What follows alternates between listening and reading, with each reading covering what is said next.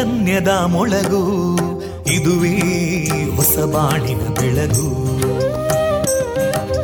ಪಾಂಚಜನ್ಯದ ಮೊಳಗು ಇದುವೇ ಹೊಸ ಬಾಳಿನ ಬೆಳಗು. ಜನಮಾನಸವ ಅರಳಿಸುವಂತ ಅರಳಿಸುವಂತ ಜನಮಾನಸವ ಅರಳಿಸುವಂತ ವಿವೇಕವಾಣಿಯ ಮೊಳಗು. ಸುಖ ದುಃಖಗಳಿಗೆ ತಾಕೊರಳಾಗುವ ನೆಲ ಪ್ರೀತಿಯದಿ ಮೊಳಗು. ಇದುವೇ ಹೊಸ ಬಾಣಿನ ಬೆಳಗು. ಇದುವೇ ಪಾಂಚಜನ್ಯದ ಮೊಳಗು. ಇದುವೇ ಪಾಂಚಜನ್ಯದ ಮೊಳಗು. ವಿವೇಕಾನಂದ ವಿದ್ಯಾವರ್ಧಕ ಸಂಘ ಪ್ರವರ್ತಿತ ರೇಡಿಯೋ ಪಾಂಚಜನ್ಯ. ಇದು ಜೀವ ಜೀವದ ಸ್ವರ ಸಂಚಾರ. ತೊಂಬತ್ತು ಬಿಂದು ಎಂಟು ಸ್ವರ ತರಾಂಗಗಳಲ್ಲಿ ಈ ಹೊತ್ತಿನ ಪ್ರಸಾರ ಕಾರ್ಯಕ್ರಮವನ್ನು ಆರಂಭಿಸುತ್ತಿದ್ದೇವೆ. ಆತ್ಮೀಯ ಶ್ರೋತೃ ಬಾಂಧವರಿಗೆ ರೇಡಿಯೋ ಪಾಂಚಜನ್ಯ ಸಮುದಾಯ ಬಾನುಲಿ ಕೇಂದ್ರ ಬಳಗದ ಪರವಾಗಿ ನಾನು ತೇಜಸ್ವಿನಿ ಮಾಡುವ ಪ್ರೀತಿಪೂರ್ವಕ ನಮಸ್ಕಾರಗಳು. ವಂದೇ ಮಾತರಂ. ವಂದೇ ಮಾತರಂ. सुजलां सुफलां मलयज शीतलां सस्यश्यामलां मातरं वन्दे मातरम्। शुभ्रजोत्स्ना पुलकितयामिनीं पुल्लकुसुमिता ध्रुमदळशोभिनीं सुहासिनीं सुमधुरभाषिणीं सुखदां वरदां मातरं वन्दे मातरम् कोटि कोटि कण्ठा कलकलनिनादकराले कोटि कोटि भुजैदृता करकलवाले अबलां केनो मायेतो बले बहुबलधारिणीं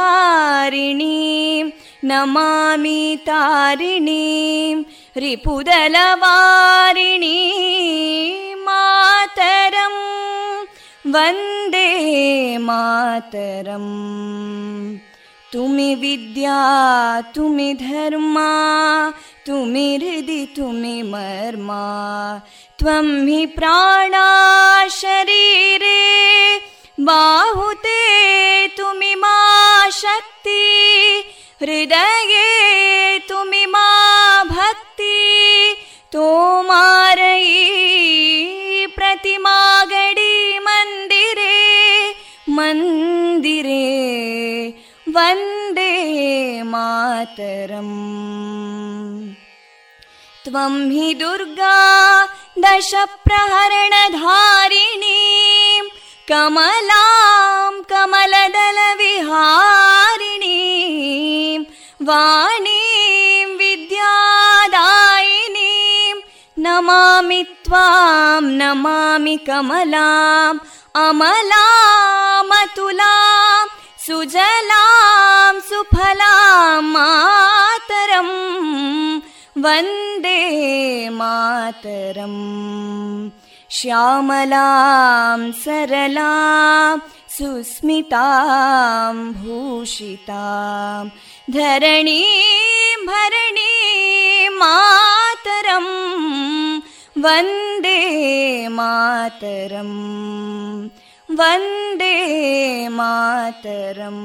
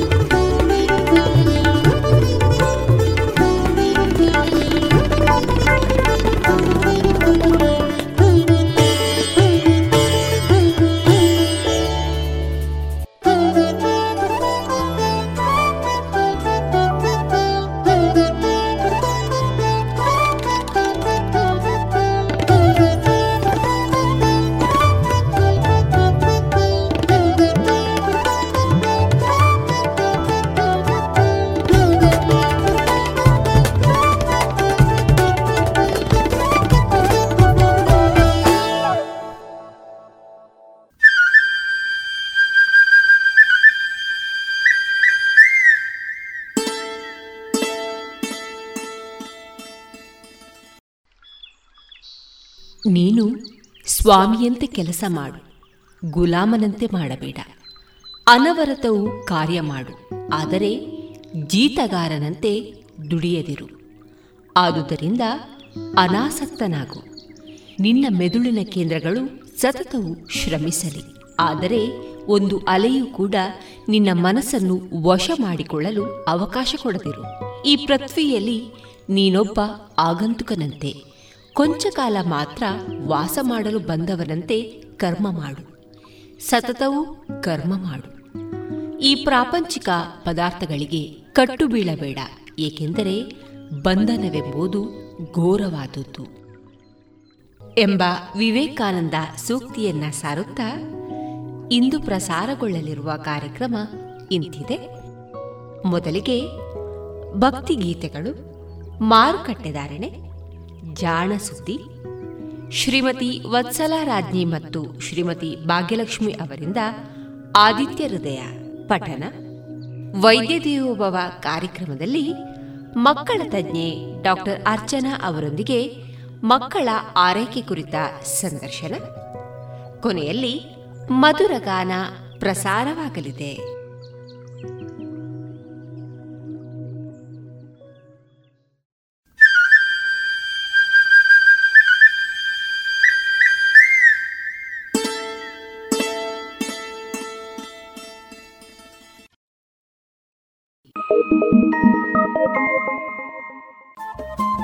ರೇಡಿಯೋ ಪಾಂಚಜನ್ಯ ತೊಂಬತ್ತು ಬಿಂದು ಎಂಟು ಎಫ್ಎಂ ಸಮುದಾಯ ಬಾನುಲಿ ಕೇಂದ್ರ ಪುತ್ತೂರು. ಇದು ಜೀವ ಜೀವದ ಸ್ವರ ಸಂಚಾರ.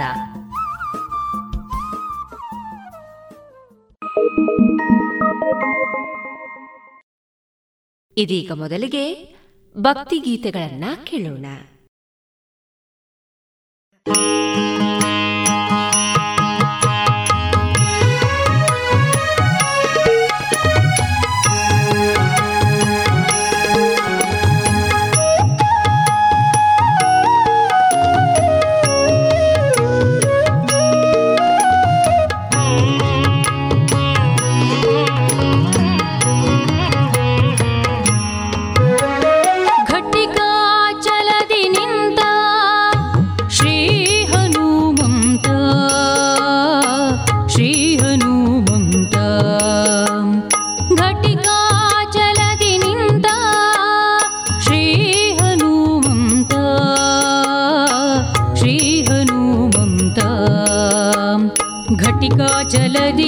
ಪಟು ಹನುಮಂತನು ಘಟಿಕ ಜಲದಿ ನಿಂತ ಪಟು ಹನುಮಂತನು ಪಠನೆಯ ಮಾಡಲು ಕಟದಿ ಪೊರೆವೆನೆಂದು ಪಠನೆಯ ಮಾಡಲು ಕಟದಿ ಪೊರೆವೆನೆಂದು ಘಟಿಕ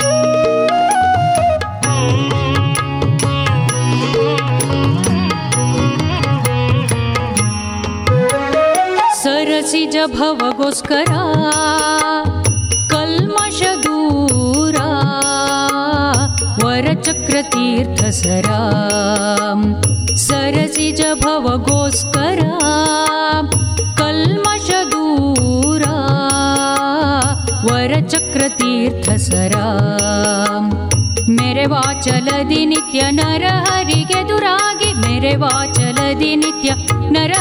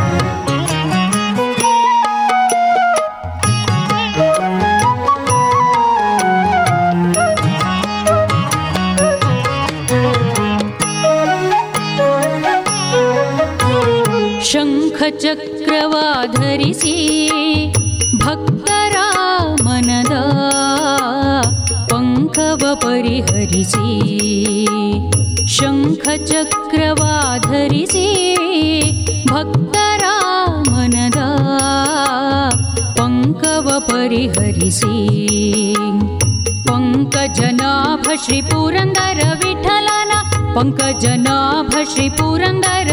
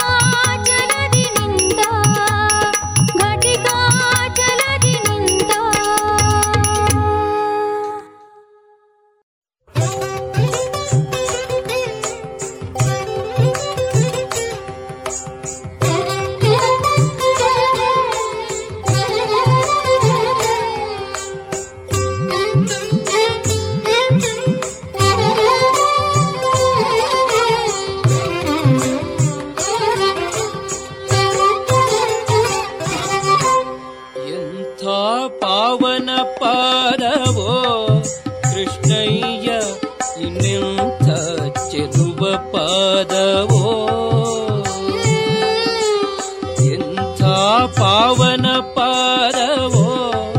ಕೃಷ್ಣಯ್ಯ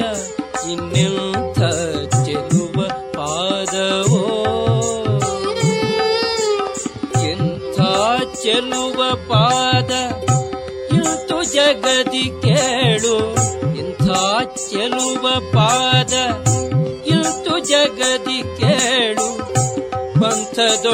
ಪಂಥದೊಳಿತ ಕುರುಪತಿಯ ಉರುಳಿಸಿದ ಎಂಥ ಪಾವನ ಪಾದವೋ ಕೃಷ್ಣಯ್ಯ ಇಂದೆಂಥ ಚೆಲುವ ಪಾದವೋ?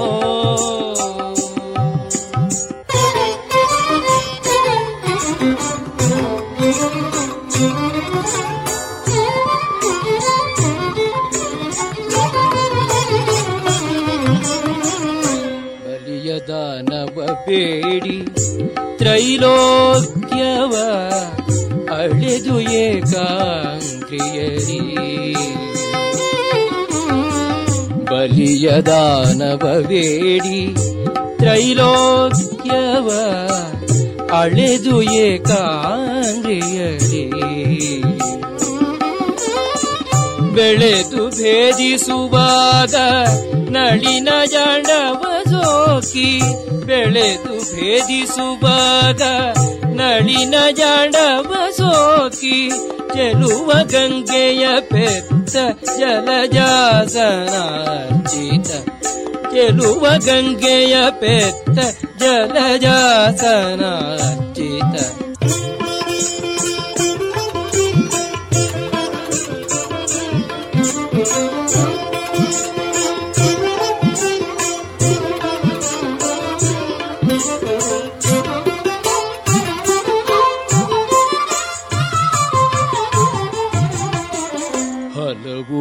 ಕಾಲಗಳಿಂದಲಿ ಮಾರ್ಗದಿ ಶಿಲಶಾಪ ಪಡೆದಿರಲು ಊ, ಹಲವು ಕಾಲಗಳಿಂದಲಿ ಮಾರ್ಗದಿ ಶಿಲಶಾಪ ಪಡೆದಿರಲು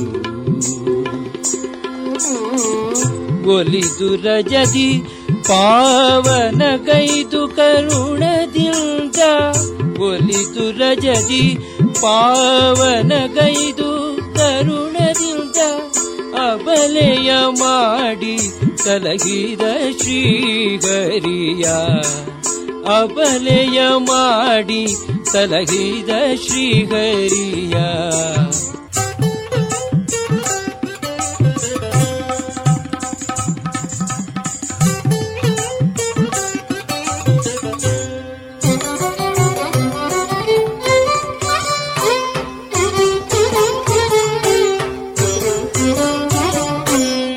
ಚೆಂಡು ತರುವ ನೆವದಿ ಕಾಳಿಂಗನು ದಂಡ ಮಾಡುವ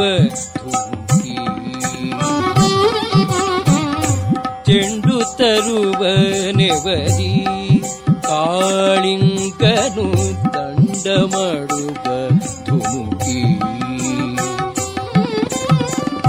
ಚಂಡ ಕಾಳಿಂಗನ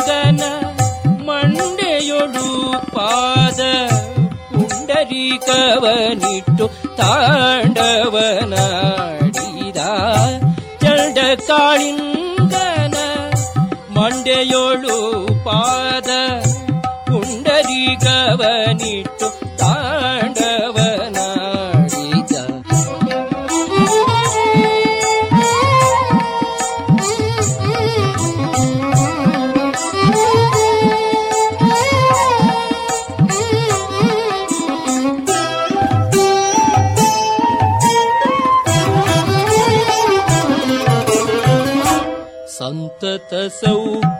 ಸೌಖ್ಯವೀವ ಕಾವೇರಿಯ ಅಂತರಂಗದಿ ನೆಲೆಸಿ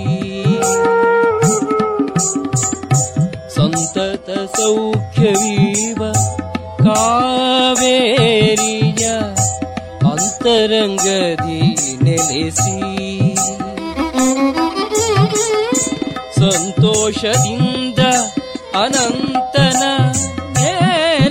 ಮೇಲೆ ನಿಶ್ಚಿಂತೆಯೋಳು ಲಕುಮಿಭು ಕಾಂತೇರ ಸೇವಿಪ ಸಂತೋಷದಿಂದ ಅನಂತನ ಮೇಲೆ ನಿಶ್ಚಿಂತೆಯೋಳು ಲಕುಮಿಭು ಕಾಂತೇರ ಸೇವಿಪ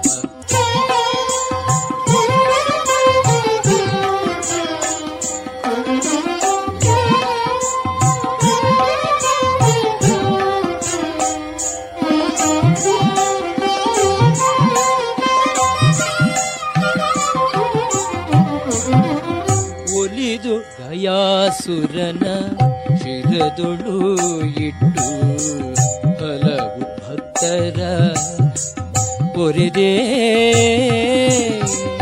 ಒಲಿದು ಗಯಾಸುರನ ಶಿರದೊಳು ಇಟ್ಟು ಹಲವು ಭಕ್ತರ ಪೊರೆದೇ ನೆಲೆಸಿ ಉಡುಪಿಲಿ ಎನ್ನ ಹೃದಯ ಕಮಲದಲ್ಲಿ ನೆಲೆಸಿ ಉಡುಪಿಲಿ ಎನ್ನ ಹೃದಯ ಕಮಲದಲ್ಲಿ ತೊಲಗದೆ ಇರುತ್ತಿಪ್ಪ ಸುಲಭ ಗಯವದನ ನೆಲೆಸಿ ಉಡುಪಿಲಿ ಎನ್ನ ಹೃದಯ ಕಮಲದಲ್ಲಿ ತೊಲಗದೆ ಇರುತ್ತಿಪ್ಪ ಸುಲಭ ಗಯವದನ ಎಂಥ ಪಾವನ ಪಾರವೋ, ಓ, ಎಂಥ ಚೆಲುವ ಪಾದವೋ. ಎಂಥ ಪಾವನ ಪಾರವೋ, ಕೃಷ್ಣಯ್ಯ, ಇನ್ನೆಂಥ ಚೆಲುವ ಪಾದವೋ. ಇನ್ನೆಂಥ ಚೆಲುವ ಪಾದವೋ. चलुपाद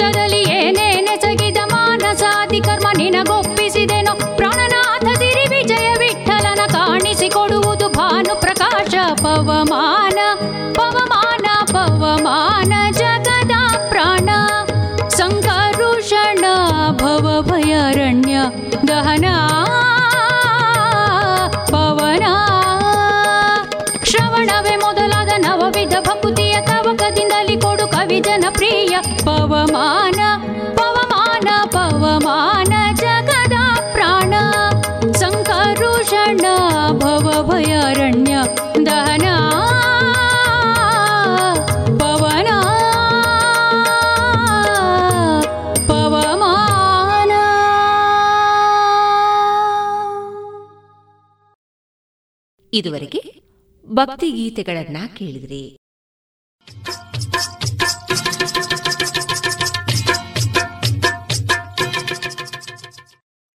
ಮಾರುಕಟ್ಟೆ ಧಾರಣೆ ಇಂತಿದೆ.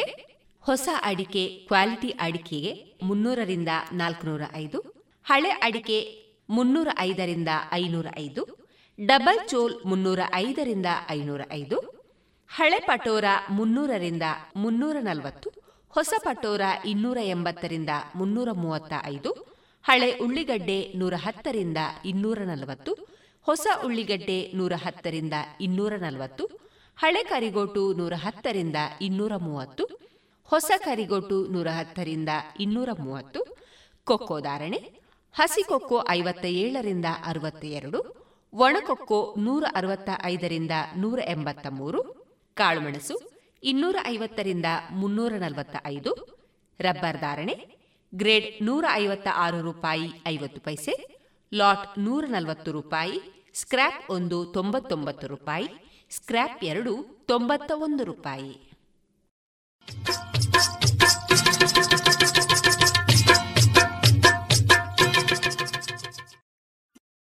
ಏನು ಚಂದ?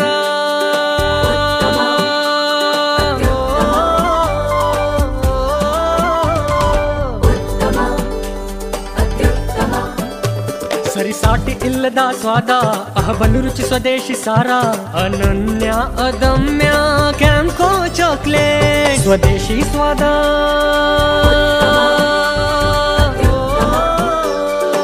ಕ್ಯಾಂಕೋ ಸ್ವದೇಶಿ ಚಾಕ್ಲೇಟ್ಸ್.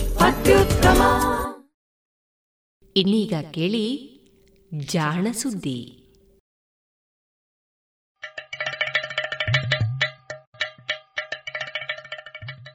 ಕೇಳು ಕೇಳು ಕೇಳು ಜಾಣ ಜಾಣ ಸುದಿಯ ಕೇಳು ಕೇಳು ಕೇಳು ಜಾಣ. ಇಂದು ಹಂದು ಮುಂದು ಹಿಂದು ಹರಿವು ತಿಳಿವು ಚುಟುಕು ಬೆರಗು ನಿತ್ಯ ನುಡಿಯುವತ್ತು ತರಲು, ನಿತ್ಯ ನುಡಿಯುವತ್ತು ತರಲು. ಕೇಳಿ ಜಾಣರ, ಜಾಣ ಸುದ್ದಿಯ ಕೇಳು ಕೇಳು ಕೇಳು ಜಾಣ ಜಾಣ ಸುದಿಯ ಕೇಳು ಕೇಳು ಕೇಳು ಜಾಣ. ಸುದ್ದಿ ಸಂಶೋಧನೆ.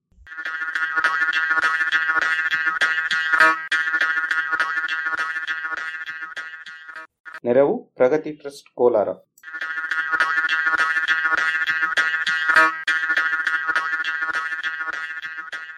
ತಣ್ಣಗಿನ ಹೆಂಚು.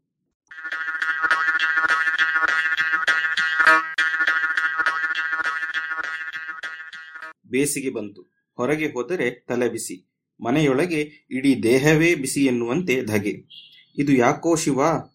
ತಣ್ಣಗಿನ ಸೂರು ಇರಬಾರದೆ ಎಂದು ಹಂಬಲಿಸುವವರು ಎಷ್ಟೋ ಮಂದಿ. ಅದರಲ್ಲೂ ಭದ್ರವಾದ ಮನೆಗೆಂದು ಕಾಂಕ್ರೀಟ್ ಗೋಡೆ ಕಟ್ಟಿ ಸೂರಿಗೆಂದು ಆರ್ಸಿಸಿ ಬಡಿದು, ಅಬ್ಬಾ, ಎಷ್ಟು ಸುರಕ್ಷಿತ ಎನ್ನುವವರಿಗೆ ಈ ಧಗೆ ಹೆಚ್ಚು.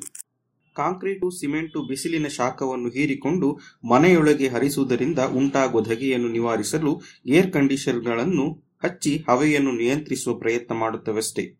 ಇದೇನು ಸುಲಭವಲ್ಲ. ವೆಚ್ಚದ ಕೆಲಸ. ಈ ಎಸಿಪಿಸಿ ಇಲ್ಲದೆಯೇ ಸೂರನ್ನು ಮನೆಯನ್ನು ತಣ್ಣಗಿಡುವ ಉಪಾಯ ಇದ್ದಿದ್ದರೆ ಬಹುಶಃ ವಿದ್ಯುತ್ ದುಬಾರಿಯಾದಾಗ ಆಗುವ ತಲೆಬಿಸಿಯೂ ಕಡಿಮೆ. ಪರಿಸರಕ್ಕೂ ಸ್ವಲ್ಪ ಸಮಾಧಾನ ಎನ್ನುವಿರಾದರೆ ಇದು ಈ ಸುದ್ದಿ ಕೇಳಿ. ಹೊರಗೆ ರಣಬಿಸಿಲು ಇದ್ದರೂ ಮನೆಯೊಳಗೆ ಅದಕ್ಕಿಂತಲೂ ಹತ್ತರಿಂದ ಹದಿನೈದು ಡಿಗ್ರಿ ತಣ್ಣಗಿಡುವಂತಹ ಹೆಂಚು ತಯಾರಿಸುವುದು ಸಾಧ್ಯವಂತೆ. ಅಂತಹದೊಂದು ಸಾಧನವನ್ನು ತಯಾರಿಸಿ ಪರೀಕ್ಷಿಸಿದ್ದೇವೆಂದು ಅಮೆರಿಕೆಯ ಬಫೆಲೋ ವಿಶ್ವವಿದ್ಯಾನಿಲಯದ ವಸ್ತು ವಿಜ್ಞಾನಿ ಚಿಯಾಚಿಯಾನ್ ಗಾನ್ ಮತ್ತು ಸಂಗಡಿಗರು ವರದಿ ಮಾಡಿದ್ದಾರೆ. ಸೆಲ್ ರಿಪೋರ್ಟ್ಸ್ ಫಿಸಿಕಲ್ ಸೈನ್ಸ್ ಪತ್ರಿಕೆಯಲ್ಲಿ ಇವರು ಪ್ರಕಟಿಸಿರುವ ಶೋಧವೊಂದು ಕನ್ನಡಿಯಂತಹ ವಸ್ತುವನ್ನು, ಪಾಲಿಮಾರ್ಗಳನ್ನು ಬಳಸಿಕೊಂಡು ತಾನು ಹೀರಿದ ಶಾಖವನ್ನು ಹಾದಿ ಹೊರಳಿಸಿ ಕಳಿಸಿಬಿಡುತ್ತದಂತೆ. ಕಟ್ಟಡಗಳು ಬಿಸಿಯಾಗುವುದು ಪರಿಸರ ವಿಜ್ಞಾನಿಗಳಿಗೂ, ನಮ್ಮ ಜೇಬಿಗೂ ತಲೆನೋವಿನ ವಿಷಯವೇ. ಏಕೆಂದರೆ ಜಾಗತಿಕವಾಗಿ ನಾವು ಬಳಸುವ ಇಂಧನದಲ್ಲಿ ಶೇಕಡ ಮೂವತ್ತೈದರಿಂದ ನಲವತ್ತರಷ್ಟನ್ನು ಕಟ್ಟಡಗಳನ್ನು ತಣ್ಣಗೆ ಇಡಲು ಬಳಸುತ್ತವೆ. ಅದು ಫ್ಯಾನ್ಗಳಿರಬಹುದು ಏರ್ ಕಂಡೀಷನ್ಗಳಿರಬಹುದು ಅಥವಾ ಕೇವಲ ನೀರನ್ನೇ ಹಣಿಸಿ ತಣಿಸಿದರೂ ಇಷ್ಟು ಶಕ್ತಿ ವ್ಯಯ ಮಾಡುತ್ತೇವೆ. ಸಹಜವಾಗಿಯೇ ಕಟ್ಟಡಗಳು ತಣ್ಣಗಿದ್ದರೆ ಈ ಶಕ್ತಿಯನ್ನು ಉಳಿಸಬಹುದು ಎನ್ನುವುದು ಇಂಜಿನಿಯರ್ಗಳ ಲೆಕ್ಕಾಚಾರ. ಕಟ್ಟಡಗಳು ಬಿಸಿಯಾಗುವುದಕ್ಕೆ ಕಾರಣ ಅವು ಹಗಲು ಹೊತ್ತು ಬಿಸಿಲಿನಿಂದಾಗಿ ಬಿಸಿಯಾಗುತ್ತವೆ. ಹಾಗೆಯೇ ರಾತ್ರಿ ಹೊತ್ತು ತಾವು ಸಂಗ್ರಹಿಸಿದ ಶಾಖವನ್ನು ಬಿಟ್ಟುಕೊಡುತ್ತವೆ. ಅವು ಬಿಸಿಯಾಗುವುದಕ್ಕಿಂತಲೂ ಹೆಚ್ಚು ಶಾಖವನ್ನು ಬಿಟ್ಟುಕೊಡುತ್ತವೆಯೋ ಇಲ್ಲವೋ ಎನ್ನುವುದು ಕಟ್ಟಡ ಎಷ್ಟು ಬಿಸಿಯಾಗಿರುತ್ತದೆ ಎನ್ನುವುದನ್ನು ತೀರ್ಮಾನಿಸುತ್ತದೆ ಎನ್ನಬಹುದು. ಸಾಮಾನ್ಯವಾಗಿ ಎಲ್ಲ ವಸ್ತುಗಳು ಬೆಳಿಗ್ಗೆಯೂ ರಾತ್ರಿಯೂ ತಾವು ಹೀರಿದ ಶಾಖವನ್ನು ಬಿಟ್ಟುಕೊಡುತ್ತಿರುತ್ತವೆ. ಹೊರಗಿನ ವಾತಾವರಣ ತಣ್ಣಗಿದ್ದಷ್ಟು ಅವು ಬಿಟ್ಟುಕೊಡುವ ಶಾಖದ ಪ್ರಮಾಣವು ಹೆಚ್ಚಾಗಿದ್ದರಿಂದ ಬೆಳಗಿನ ಹೊತ್ತು ಅವು ಬಿಸಿಯಾಗುವುದೇ ಹೆಚ್ಚು. ಸಂಜೆ ಅವು ಶಾಖವನ್ನು ಬಿಟ್ಟು ಕೊಡುತ್ತವೆಯಾದರೂ ಮನೆಯೊಳಗೆ ಅದನ್ನು ಬಿಸಾಡುವುದರಿಂದ ಸಂಜೆಯ ತಣ್ಣಗಿನ ವಾತಾವರಣದಲ್ಲಿಯೂ ಮನೆ ಬಿಸಿಯಾಗಿಯೇ ಇರುತ್ತದೆ. ಇಟ್ಟಿಗೆ, ಕಟ್ಟಿಗೆ, ಕಾಂಕ್ರೀಟ್ಗಳೆಲ್ಲವೂ ಒಂದೇ ಪ್ರಮಾಣದಲ್ಲಿ ಶಾಖವನ್ನು ಹೀರುವುದಿಲ್ಲ. ಹಾಗೆಯೇ ಒಂದೇ ಗತಿಯಲ್ಲಿ ಬಿಟ್ಟುಕೊಡುವುದಿಲ್ಲ. ಕಟ್ಟಿಗೆ ಅಥವಾ ಮರದ ವಸ್ತುಗಳು ಬಿಸಿಯಾಗುವುದು ಕಡಿಮೆ. ಆದರೆ ಮಣ್ಣು, ಕಲ್ಲುಗಳು ಶಾಖವನ್ನು ಬೇಗನೆ ಹೀರಿಕೊಂಡರೂ ಅಷ್ಟೇ ಬೇಗನೆ ಬಿಟ್ಟುಕೊಡುತ್ತವೆ. ಕಾಂಕ್ರೀಟ್ ಶಾಖವನ್ನು ಹೀರಿಕೊಳ್ಳುವುದು ಹೆಚ್ಚು, ಬಿಟ್ಟುಕೊಡುವುದು ನಿಧಾನ. ಕಾಂಕ್ರೀಟ್ ಕಟ್ಟಡಗಳು ಯಾವಾಗಲೂ ಹೆಚ್ಚು ಬಿಸಿಯಾಗಿರುವುದಕ್ಕೆ ಇದು ಮೂಲ ಕಾರಣ. ಬಿಸಿಯಾದ ವಸ್ತುಗಳು ಶಾಖವನ್ನು ಬಿಟ್ಟುಕೊಡುವುದಕ್ಕೆ ಎರಡು ಮಾರ್ಗಗಳಿವೆ. ಮೊದಲನೆಯದು, ಅವುಗಳ ಜೊತೆಗೆ ಸಂಪರ್ಕದಲ್ಲಿರುವ ಇತರೆ ವಸ್ತುಗಳ ಮೂಲಕ ಆ ಶಾಖವನ್ನು ಹರಿಯಬಿಡುವುದು. ಇದನ್ನು ಉಷ್ಣವಾಹನ ಅಥವಾ ಶಾಖ ಹರಿಯುವುದು ಎನ್ನುತ್ತೇವೆ. ಲೋಹದ ವಸ್ತುಗಳಲ್ಲಿ ಶಾಖ ಬಲು ಬೇಗನೆ ಹರಿಯುತ್ತದೆ. ಲೋಹವಲ್ಲದ ಇಟ್ಟಿಗೆ ಕಟ್ಟಿಗೆಗಳಲ್ಲಿ ಇದು ನಿಧಾನ. ಕಾಂಕ್ರೀಟ್ನಲ್ಲಿಯೂ ಶಾಖ ಬಲು ಬೇಗನೆ ಹರಿಯುತ್ತದೆಯಾದರೂ ಅದು ಉಳಿದ ವಸ್ತುಗಳಿಗಿಂತಲೂ ಹೆಚ್ಚು ಶಾಖವನ್ನು ಹೀರಿಟ್ಟುಕೊಳ್ಳುವುದರಿಂದ ಬಲು ಬೇಗನೆ ತಣ್ಣಗಾಗುವುದಿಲ್ಲ. ಕಾಂಕ್ರೀಟಿನ ಕಟ್ಟಡಗಳು ಹೆಚ್ಚು ಬಿಸಿಯಾಗಿರುವುದಕ್ಕೆ ಇದು ಇನ್ನೊಂದು ಕಾರಣ.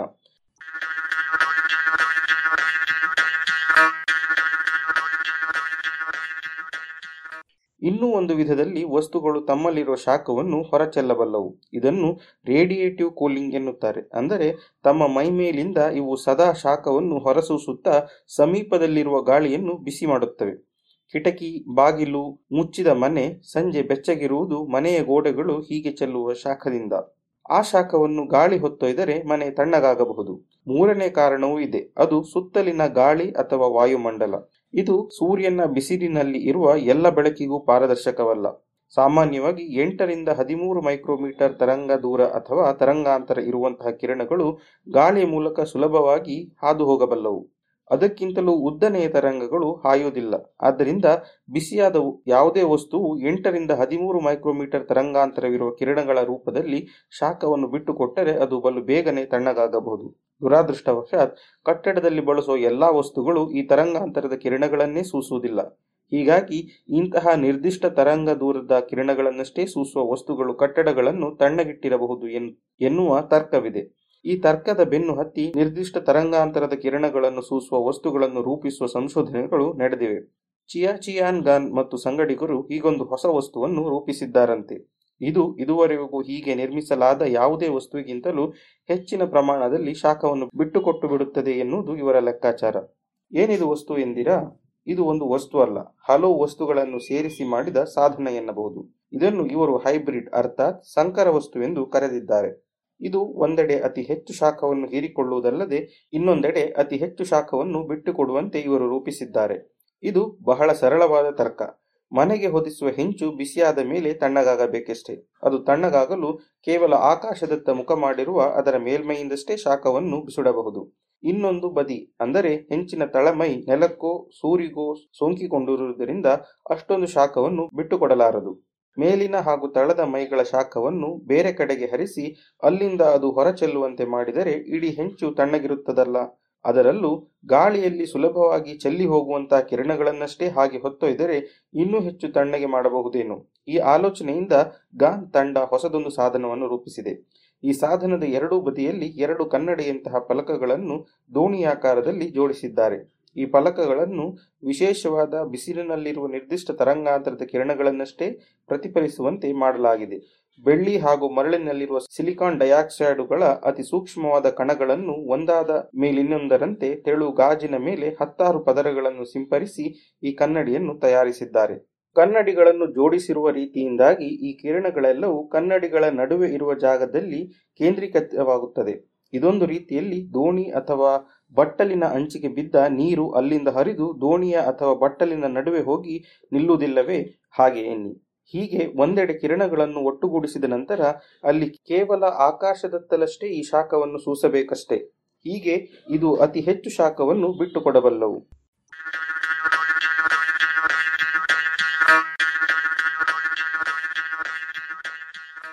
ಹೌದೇ ಎಂದಿರಾ? ಹೌದು. ಇದನ್ನು ಇವರು ಪರೀಕ್ಷಿಸಿದ್ದಾರೆ. ಕನ್ನಡಿಗಳ ನಡುವೆ ಒಂದು ಅಲ್ಯೂಮಿನಿಯಂ ಹಾಳೆಯನ್ನಿಟ್ಟು ಅದರಿಂದ ಎಷ್ಟು ಶಾಖ ಹರಿದು ಬರುತ್ತದೆ ಎಂದು ಪರೀಕ್ಷಿಸಿದ್ದಾರೆ. ಸಾಮಾನ್ಯವಾಗಿ ತನ್ನ ಮೇಲೆ ಬಿದ್ದ ಎಲ್ಲ ಶಕ್ತಿಯನ್ನು ಹೀರಿಕೊಂಡು ಅದರಲ್ಲಿ ಎಲ್ಲವನ್ನು ಬಿಟ್ಟುಕೊಡುವ ಬ್ಲ್ಯಾಕ್ ಬಾಡಿ ಎನ್ನುವ ವಸ್ತುವನ್ನು ವಿಜ್ಞಾನಿಗಳು ಕಲ್ಪಿಸುತ್ತಾರೆ. ಇಂತಹ ವಸ್ತು ಇಲ್ಲವಾದರೂ ಇದರ ಜೊತೆಗೆ ಇತರ ವಸ್ತುಗಳ ಶಾಖವನ್ನು ಹೀರುವ, ಬಿಟ್ಟುಕೊಡುವ ಸಾಮರ್ಥ್ಯವನ್ನು ಹೋಲಿಸಬಹುದು. ಸುಮಾರು ಮೂವತ್ತು ಡಿಗ್ರಿ ಸೆಂಟಿಗ್ರೇಡ್ ಉಷ್ಣತೆಯಲ್ಲಿ ಇರುವ ಇಂತಹ ಬ್ಲ್ಯಾಕ್ ಬಾಡಿ ಹೀರಿಕೊಳ್ಳುವ ಶಕ್ತಿಯಲ್ಲಿ ಅತಿ ಹೆಚ್ಚು ಶಕ್ತಿಯನ್ನು ಈ ಸಾಧನ ಬಿಟ್ಟುಕೊಡುತ್ತದೆ ಎಂದು ಇವರು ಲೆಕ್ಕ ಹಾಕಿದ್ದಾರೆ. ಪ್ರತಿ ಚದರ ಮೀಟರ್ನಿಂದ ಪ್ರತಿ ಗಂಟೆಗೆ ಇದು ಸುಮಾರು ನೂರ ಅರವತ್ತು ವ್ಯಾಟ್ನಷ್ಟು ಶಾಖವನ್ನು ಬಿಟ್ಟುಕೊಡುತ್ತದೆ. ಇದುವರೆಗೂ ತಯಾರಿಸಿದ ವಸ್ತುಗಳಲ್ಲಿ ಇಷ್ಟು ಅಧಿಕ ಮಟ್ಟದ ಶಾಖವನ್ನು ಬಿಟ್ಟುಕೊಟ್ಟ ವಸ್ತು ಬೇರೆ ಇಲ್ಲ. ಅಷ್ಟೇ ಅಲ್ಲ, ಇದನ್ನು ಪ್ರಯೋಗಾಲಯದಲ್ಲಿಯೂ ಹೊರಗೆ ಬಿಸಿಲಿನಲ್ಲಿಯೂ ಇಟ್ಟು ಪರೀಕ್ಷಿಸಿದ್ದಾರೆ. ಅರ್ಧಂಬರ್ಧ ರೆಕ್ಕೆ ಮಡಚಿ ಕುಳಿತ ಚಿಟ್ಟೆಯಂತಿರುವ ಈ ವಿಶೇಷ ಹೆಂಚು ಹೊರಗೆ ಮೂವತ್ತು ಡಿಗ್ರಿ ಉಷ್ಣತೆ ಇದ್ದರೆ ಒಳಗೆ ಅದನ್ನು ಹದಿನೈದು ಡಿಗ್ರಿಗಳಷ್ಟಕ್ಕೆ ಇಳಿಸಬಲ್ಲವು ಎಂದು ಲೆಕ್ಕ ಹಾಕಿದ್ದಾರೆ ಸೂರು ತಣ್ಣಗಿರಲಿ ಎಂದು ಬಿಳಿಯ ಬಣ್ಣ, ಸಿಮೆಂಟು ಹೆಂಚು, ಮಣ್ಣಿನ ಹೆಂಚುಗಳನ್ನು ಹಾಕಿದ್ದಾಯಿತು. ಇವೆಲ್ಲಕ್ಕಿಂತಲೂ ಇದು ಉತ್ತಮ ಎಂದು ಇವರ ಅಭಿಪ್ರಾಯ. ಅದೇನೇ ಇರಲಿ, ನೋಡಲು ಕಪ್ಪಗೆ ಇರುವ ಈ ಕನ್ನಡಿಯನ್ನು ಎಲ್ಲರೂ ಮೆಚ್ಚಿ ಬಳಸಲು ಆರಂಭಿಸುವುದು ಯಾವಾಗಲೂ. ಈ ಹಿಂದೆ ನಡೆದ ಅಧ್ಯಯನವೊಂದು ಹುಲ್ಲಿನ ಸೂಡಿಯಿಂದ ಮಾಡಿದ ಸೂರಿನಷ್ಟು ತಣ್ಣಗೆ ಬೇರೆ ಯಾವುದೂ ಇಲ್ಲ ಎಂದಿತ್ತು. ಅಲ್ಲಿಯವರೆಗೂ ಸಾಧ್ಯವಾದರೆ ಇದನ್ನು ಬಳಸೋಣ.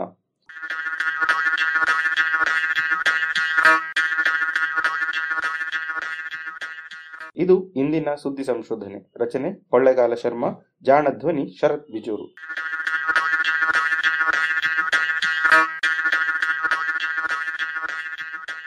ನೆರವು ಪ್ರಗತಿ ಟ್ರಸ್ಟ್ ಕೋಲಾರ.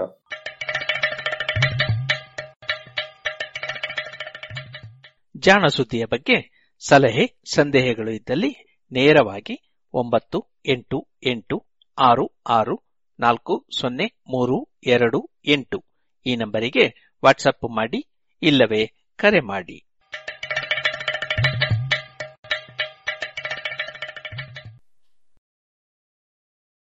ಇದುವರೆಗೆ ಜಾಣ ಸುದ್ದಿ ಕೇಳಿದಿರಿ.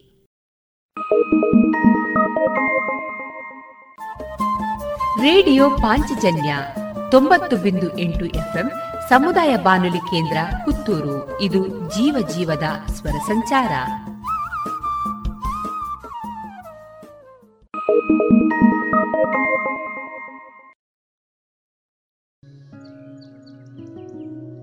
ಇನ್ನೀಗ ಶ್ರೀಮತಿ ವತ್ಸಲ ರಾಜ್ಞಿ ಮತ್ತು ಶ್ರೀಮತಿ ಭಾಗ್ಯಲಕ್ಷ್ಮಿ ಆರ್ತಿಕಜೆ ಅವರಿಂದ ಆದಿತ್ಯ ಹೃದಯ ಪಠನವನ್ನ ಕೇಳೋಣ.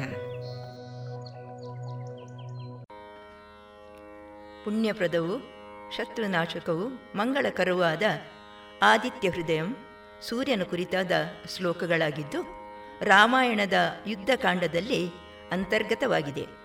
ಅಗಸ್ತ್ಯ ಮಹಾಮುನಿಯಿಂದ ಉಪದೇಶಿಸಲ್ಪಟ್ಟ ಈ ಸ್ತೋತ್ರವನ್ನು ಪಠಿಸುವ ಮೂಲಕ ಶ್ರೀರಾಮನು ರಾವಣನ ವಧೆ ಮಾಡಲು ಬೇಕಾದ ಶಕ್ತಿಯನ್ನು ಮೈಗೂಡಿಸಿಕೊಂಡನು ಎಂಬುದು ವಾಲ್ಮೀಕಿಯ ಹೇಳಿಕೆ.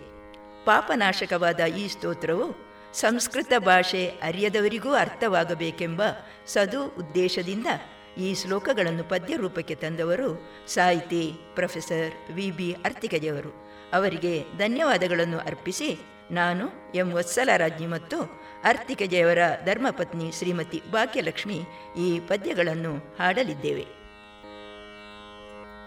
ರಾಮ ರಾವಣ ಸಮರ ವೀಕ್ಷಿಸೆ, ದೇವತೆಗಳೊಡಗೂಡಿ ಬಂದನು ಪೂಜನಾದ ಅಗಸ್ತ್ಯನೆನ್ನುವ ಮುನಿ ಜನೋತ್ತಮನು ಕದನದೊಳಗಾಯಾಸಗೊಳ್ಳುತ್ತ ದಶಶಿರನ ಸಂಹಾರ ಮಾಡುವ ಪರಿಯ ಚಿಂತಿಸುತ್ತಿದ್ದ ರಾಮನನೆದುರು ನೋಡಿದನು. ತುಸುವೆ ವಿಷಮಿಸುತ್ತ ಸಮರಕ್ಕೆ ಸಿದ್ಧತೆಯ ನಡೆಸಿದ್ದ ರಾವಣ ಸಜ್ಜುಗೊಳ್ಳುತ್ತ ಮುಂದಡಿಯ ನಿಡುತ್ತಲ್ಲೇ ತಂಗಿದನು. ಇದನ್ನು ವೀಕ್ಷಿಸಿ ಋಷಿಯು ರಾಮಗೆ ನುಡಿದ ನಿಶ್ಚಯವಾಗಿ ವಧಿಸುವೆ. ಬಲು ಪುರಾತನ ಮಂತ್ರ ಶಕ್ತಿಯೊಳೆಲ್ಲ ಧನುಜರನು ಪುಣ್ಯಪ್ರದವಾದಿತ್ಯ ಹೃದಯವು ಸರ್ವಶತ್ರು ವಿನಾಶಕಾರಿಯು. ಜಪಿಸಿದರೆ ಜಯವಕ್ಷಯವು ನೀಡೀತು ಶುಭಗಳನ್ನು. ಸರ್ವಮಂಗಲ ಕಿದು ಸುಮಂಗಲ ಸರ್ವ ಪಾಪ ವಿನಾಶಕಾರಿಯು ಚಿಂತೆ ಶೋಕವ ತೊಡೆದು ವೃದ್ಧಿಸು ಕಾಯುರವಧಿಯನು. ಕಿರಣವಂತಗೆ ಮೇಲೆ ಬರುವಗೆ ಸುರರದನು ಜರ ನಮನ ಪಡೆವಗೆ ಸೂರ್ಯ ಭಾಸ್ಕರ ಭುವನದೊಡೆಯಗೆ ಮಾಡು ಪೂಜೆಯನು. ಸರ್ವದೇವಾತ್ಮಕನು ತೇಜನು ರಶ್ಮಿ ಭಾವನ ದೇವರ ಸುರರ ಲೋಕವೆಲ್ಲವ ತನ್ನ ಕಿರಣಗಳಿಂದ ರಕ್ಷಿಪನು. ಇವನು ಬ್ರಹ್ಮನು ವಿಷ್ಣುವೀಶ್ವರ ಸ್ಕಂದ ತಾನು ಹಿರಣ್ಯ ಗರ್ಭನು ಇಂದ್ರದನದನು ಕಾಲಯಮನು ಚಂದ್ರಸಾಗರನು. ಪಿತರು ವಸುಗಳು ಸಾಧ್ಯರಶ್ವಿನಿ ಮರುತಮನು ಮಾರುತನುವೆನ್ನಿಯು ಪ್ರಜೆಯು ಪ್ರಾಣನು ಋತುವಿಗೊಡೆಯನು ಸಲೆ ಪ್ರಭಾಕರನು. ಅದಿತಿ ಪುತ್ರನು ಸವಿತೃ ಸೂರ್ಯನು ಕಗನು ಪೂಷನು ಕಿರಣದಾರಿಯು ಸ್ವರ್ಣ ಸಮರದಿ ಸ್ವರ್ಣರೇತನು ಹಗಲ ಮಾಡುವನು. ಹಸಿರು ಕುದುರೆಯ ನಂತ ಕಿರಣನು ಸಪ್ತವಾಹನ ರಶ್ಮಿಯುತ ತಮ ಹರನು ಶಂಕರ ತ್ವಷ್ಟ ಮರ್ತಂಡನು ಬೆಳಗುವವನು. ಇವ ಪ್ರಜಾಪತಿ ಶಿಶಿರ ತಾಪನು ಭಾಸ್ಕರನು ರವಿಯಗ್ನಿಗರ್ಭನು ಅದಿತಿ ಪುತ್ರನು ಗಗನ ಸುಖಿತ ಶೀತನಾಶಕನು. ಬಾನೊಡೆಯ ತಮಹಾರರುಗ್ಯಜು ಸಾಮಪಾರಗ ವೃಷ್ಟಿಕಾರಕ ಸಾಗರನು ತಾವಿಂದ್ಯ ವೀತಿಯ ನೆಗೆದು ದಾಟುವನು. ಅತಪಿ ಮಂಡಲಿ ಮೃತ್ಯು ಪಿಂಗಲ ಸರ್ವತಾಪನ ಕವಿಯು ವಿಶ್ವನು ಅಸಮತೇಜನು ರಕ್ತವರ್ಣನು ಸರ್ವಭವಕರನು. ತಾರೆ ಗ್ರಹ ದೀಪನು ಲೋಕಭಾವನ ತೇಜ ರೂಪಿಯು ದ್ವಾದಶಾತ್ಮನೆ ವಿಷ್ಣು ರೂಪನೆ ನಿನಗೆ ನಮಿಸುವೆನು. ಪೂರ್ವದಲ್ಲಿ ಹಗಿರಿಗೆ ನಮನವು, ಪಶ್ಚಿಮದ ಪರ್ವತಕ್ಕೆ ವಂದನೆ ಜ್ಯೋತಿ ಗಣಪತಿಗೆ ದಿವಸಾದಿಶನಿಗೆ ನಮನ. ಸತತ ಗೆಲುವುಳ್ಳವಗೆ ಗೆಲುವನು ವೃದ್ಧಿಸುವ ಹರ್ಯಶ್ವದೇವಗೆ ಅಮಿತ ಕಿರಣಗೆ ಅದಿತಿ ಪುತ್ರಗೆ ತಿರುತಿರುಗಿ ನಮನ. ಉಗ್ರನಿಗೆ ವೀರನಿಗೆ ವಂದನೆ ಮತ್ತೆ ಸಾರಂಗಾದಿ ರೂಪಗೆ ಪದ್ಮವರಳಿ ಪದೇವ ಮಾರ್ತಾಂಡನಿಗೆ ನಮಿಸುವೆನು. ಬ್ರಹ್ಮರುದ್ರಾಚ್ಯುತರ ನಾಳುವ ಸೂರ್ಯನಿಗೆ ಆದಿತ್ಯ ತೇಜಗೆ ಹೊಳೆವವಗೆ ಸರ್ವವನು ಭಕ್ಷಿಪರುದ್ರಗೆ ಗೆರಗುವೆನು ತಮದ ಹಿಮದಂಗಳ ವಿನಾಶಕ ಅಮಿತಾತ್ಮನು ಕೃತಜ್ಞಜ್ಞನು ದೇವಜ್ಯೋತಿ ಸ್ವರೂಪಿಗಳ ದೊರೆ ಸೂರ್ಯನಿಗೆ ನಮನ. ಕಾಯಿಸಿದ ಬಂಗಾರ ಬಣ್ಣದ ವನ್ನಿತಾನೇ ವಿಶ್ವಕರ್ಮನು ತಮಹರನು ರವಿಲೋಕ ಸಾಕ್ಷಿಗೆ ಮಾಡುವೆನು ನಮನ. ಪಂಚಭೂತಗಳನ್ನು ತೊಡೆಯುವ ರವಿಯು ತಾನಾವುಗಳನ್ನು ಸೃಜಿಸುವ ಜಗವ ಕಿರಣಗಳಿಂದ ತಪಿಸುತ್ತ ಮಳೆಯ ಸುರಿಸುವನು. ಸರ್ವರಂತರ್ಯಾಮಿಯಾಗುತ್ತ ಅಗ್ನಿಹೋತ್ರಕ್ಕೆ ಫಲವ ಕೊಡುವನು. ತಾನು ಬಾಯಾಂತರದ ಹೋಮಕ್ಕೆ ಮುಕ್ತಿ ಕರುಣಿಪನು. ವೇದ ಕ್ರತು ಮತ್ತಿನ್ನು ಕ್ರತುಫಲ ಜಗದಿ ಮನುಜರು ಮಾಳ್ಪ ಕರ್ಮಕ್ಕೆ ರವಿಯೇತಾ ಪ್ರಭುವಾಗಿ ರಕ್ಷಣೆಯನ್ನು ನೀಡುವನು. ಫಲಶ್ರುತಿ, ಮಾನವನಿಗಾಪತ್ತು ಬಂದರೆ, ಕಷ್ಟವಿದ್ದರೆ ಕಾಡಿನೊಳಗಡೆ ಭಯವು ಮುತ್ತಲು ಮಂತ್ರದಿಂಬಿಡುಗಡೆಯ ಹೊಂದುವನು. ದೇವ ದೇವ ಜಗತ್ಪತಿಯ ರವಿಯನು ಮೂರು ಸಲ ಜಪಿಸಿದರೆ ಯುದ್ಧದಿ ಜಯವು ನಿಶ್ಚಿತವೆಂದು ನುಡಿದನು ಹರಸಿ ಮುನಿವರನು. ಈಗ ನೀನಿಂದ ಜಪಿಸು ಕೂಡಲೇ ರಾವಣನ ವಧೆ ಖಚಿತವೆನ್ನುತ ಮುನಿಯಗಸ್ತ್ಯನು ತನ್ನ ಕಾರ್ಯವ ಮುಗಿಸಿ ತೆರಳಿದನು. ಆಗ ರಾಮನ ಚಿಂತೆ ತೊಲಗಿತು. ಶುದ್ಧ ಮನದಲ್ಲಿ ಮಂತ್ರ ಪಠಿಸಿದ. ತುಂಬಿದುತ್ಸಾಹದಲ್ಲಿ ಧನುವನು ಮೇಲಕ್ಕೆತ್ತಿದನು ರಾವಣನು ಮುಂದೊತ್ತಿ ಬರುತ್ತಿರೆ ರಾಮ ಕದನಕ್ಕೆ ಸಿದ್ಧನಾದನು. ತಶಶಿರನವದೆಗಾಗಿ ಸಂಕಲ್ಪವನು ಮಾಡಿದನು. ರಾಮನ ಜಪ ಕೊಲಿದ ಸೂರ್ಯನು ರಾಕ್ಷಸನ ಕೊನೆ ಖಚಿತವೆನ್ನುತ್ತ ಸುರರ ಮಧ್ಯದಿ ನೆರೆದು ತ್ವರೆ ಮಾಡೆಂದು ತಿಳಿಸಿದನು. ರಾಮನ ಜಪ ಕೊಲಿದ ಸೂರ್ಯನು ರಾಕ್ಷಸನ ಕೊನೆ ಖಚಿತವೆನ್ನುತ್ತ ಸುರರ ಮಧ್ಯದಿ ನೆರೆದು ತ್ವರೆ ಮಾಡೆಂದು ತಿಳಿಸಿದನು. ಇದುವರೆಗೆ ವತ್ಸಲ ರಾಜ್ಞಿ ಮತ್ತು ಭಾಗ್ಯಲಕ್ಷ್ಮಿ ಆರ್ತಿಕಜೆ ಅವರಿಂದ ಆದಿತ್ಯ ಹೃದಯ ಪಠನವನ್ನ ಕೇಳಿದಿರಿ.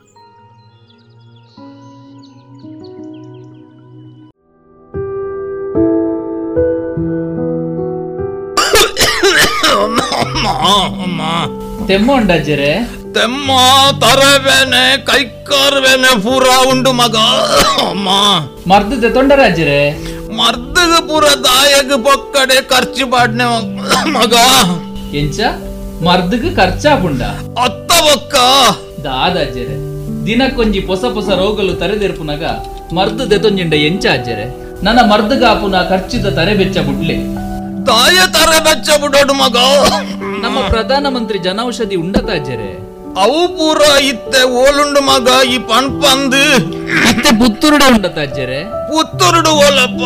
ಪುತ್ತೂರ್ದ ದರ್ಬೇಡ್ಲ ಮಹಾಮಾಯಿ ದೇವಸ್ಥಾನದ ಕೈತಲು ಕ್ಯಾಂಪ್ಕೋ ಬಿಲ್ಡಿಂಗ್ ಇಡ್ಲ ಉಂಡತಾಜರೆ ಹಿಂದೆ ಸಂಪರ್ಕಿಸಿ ಮಹಿಳಾ ವಿವಿಧೋದ್ದೇಶ ಸಹಕಾರಿ ಸಂಘದ ಕಟ್ಟಡ ದರ್ಬೆ ಮತ್ತು ಮಹಮ್ಮಾಯಿ ದೇವಸ್ಥಾನದ ಬಳಿ ಇರುವ ಕ್ಯಾಂಪ್ಕೋ ಬಿಲ್ಡಿಂಗ್ನಲ್ಲಿ ಪ್ರಧಾನಮಂತ್ರಿ ಜನೌಷಧಿ ಕೇಂದ್ರ. ದೂರವಾಣಿ ಒಂಬತ್ತು ನಾಲ್ಕು ಎಂಟು ಮೂರು ಐದು ಒಂದು ಒಂದು ಮೂರು ಏಳು ಒಂದು.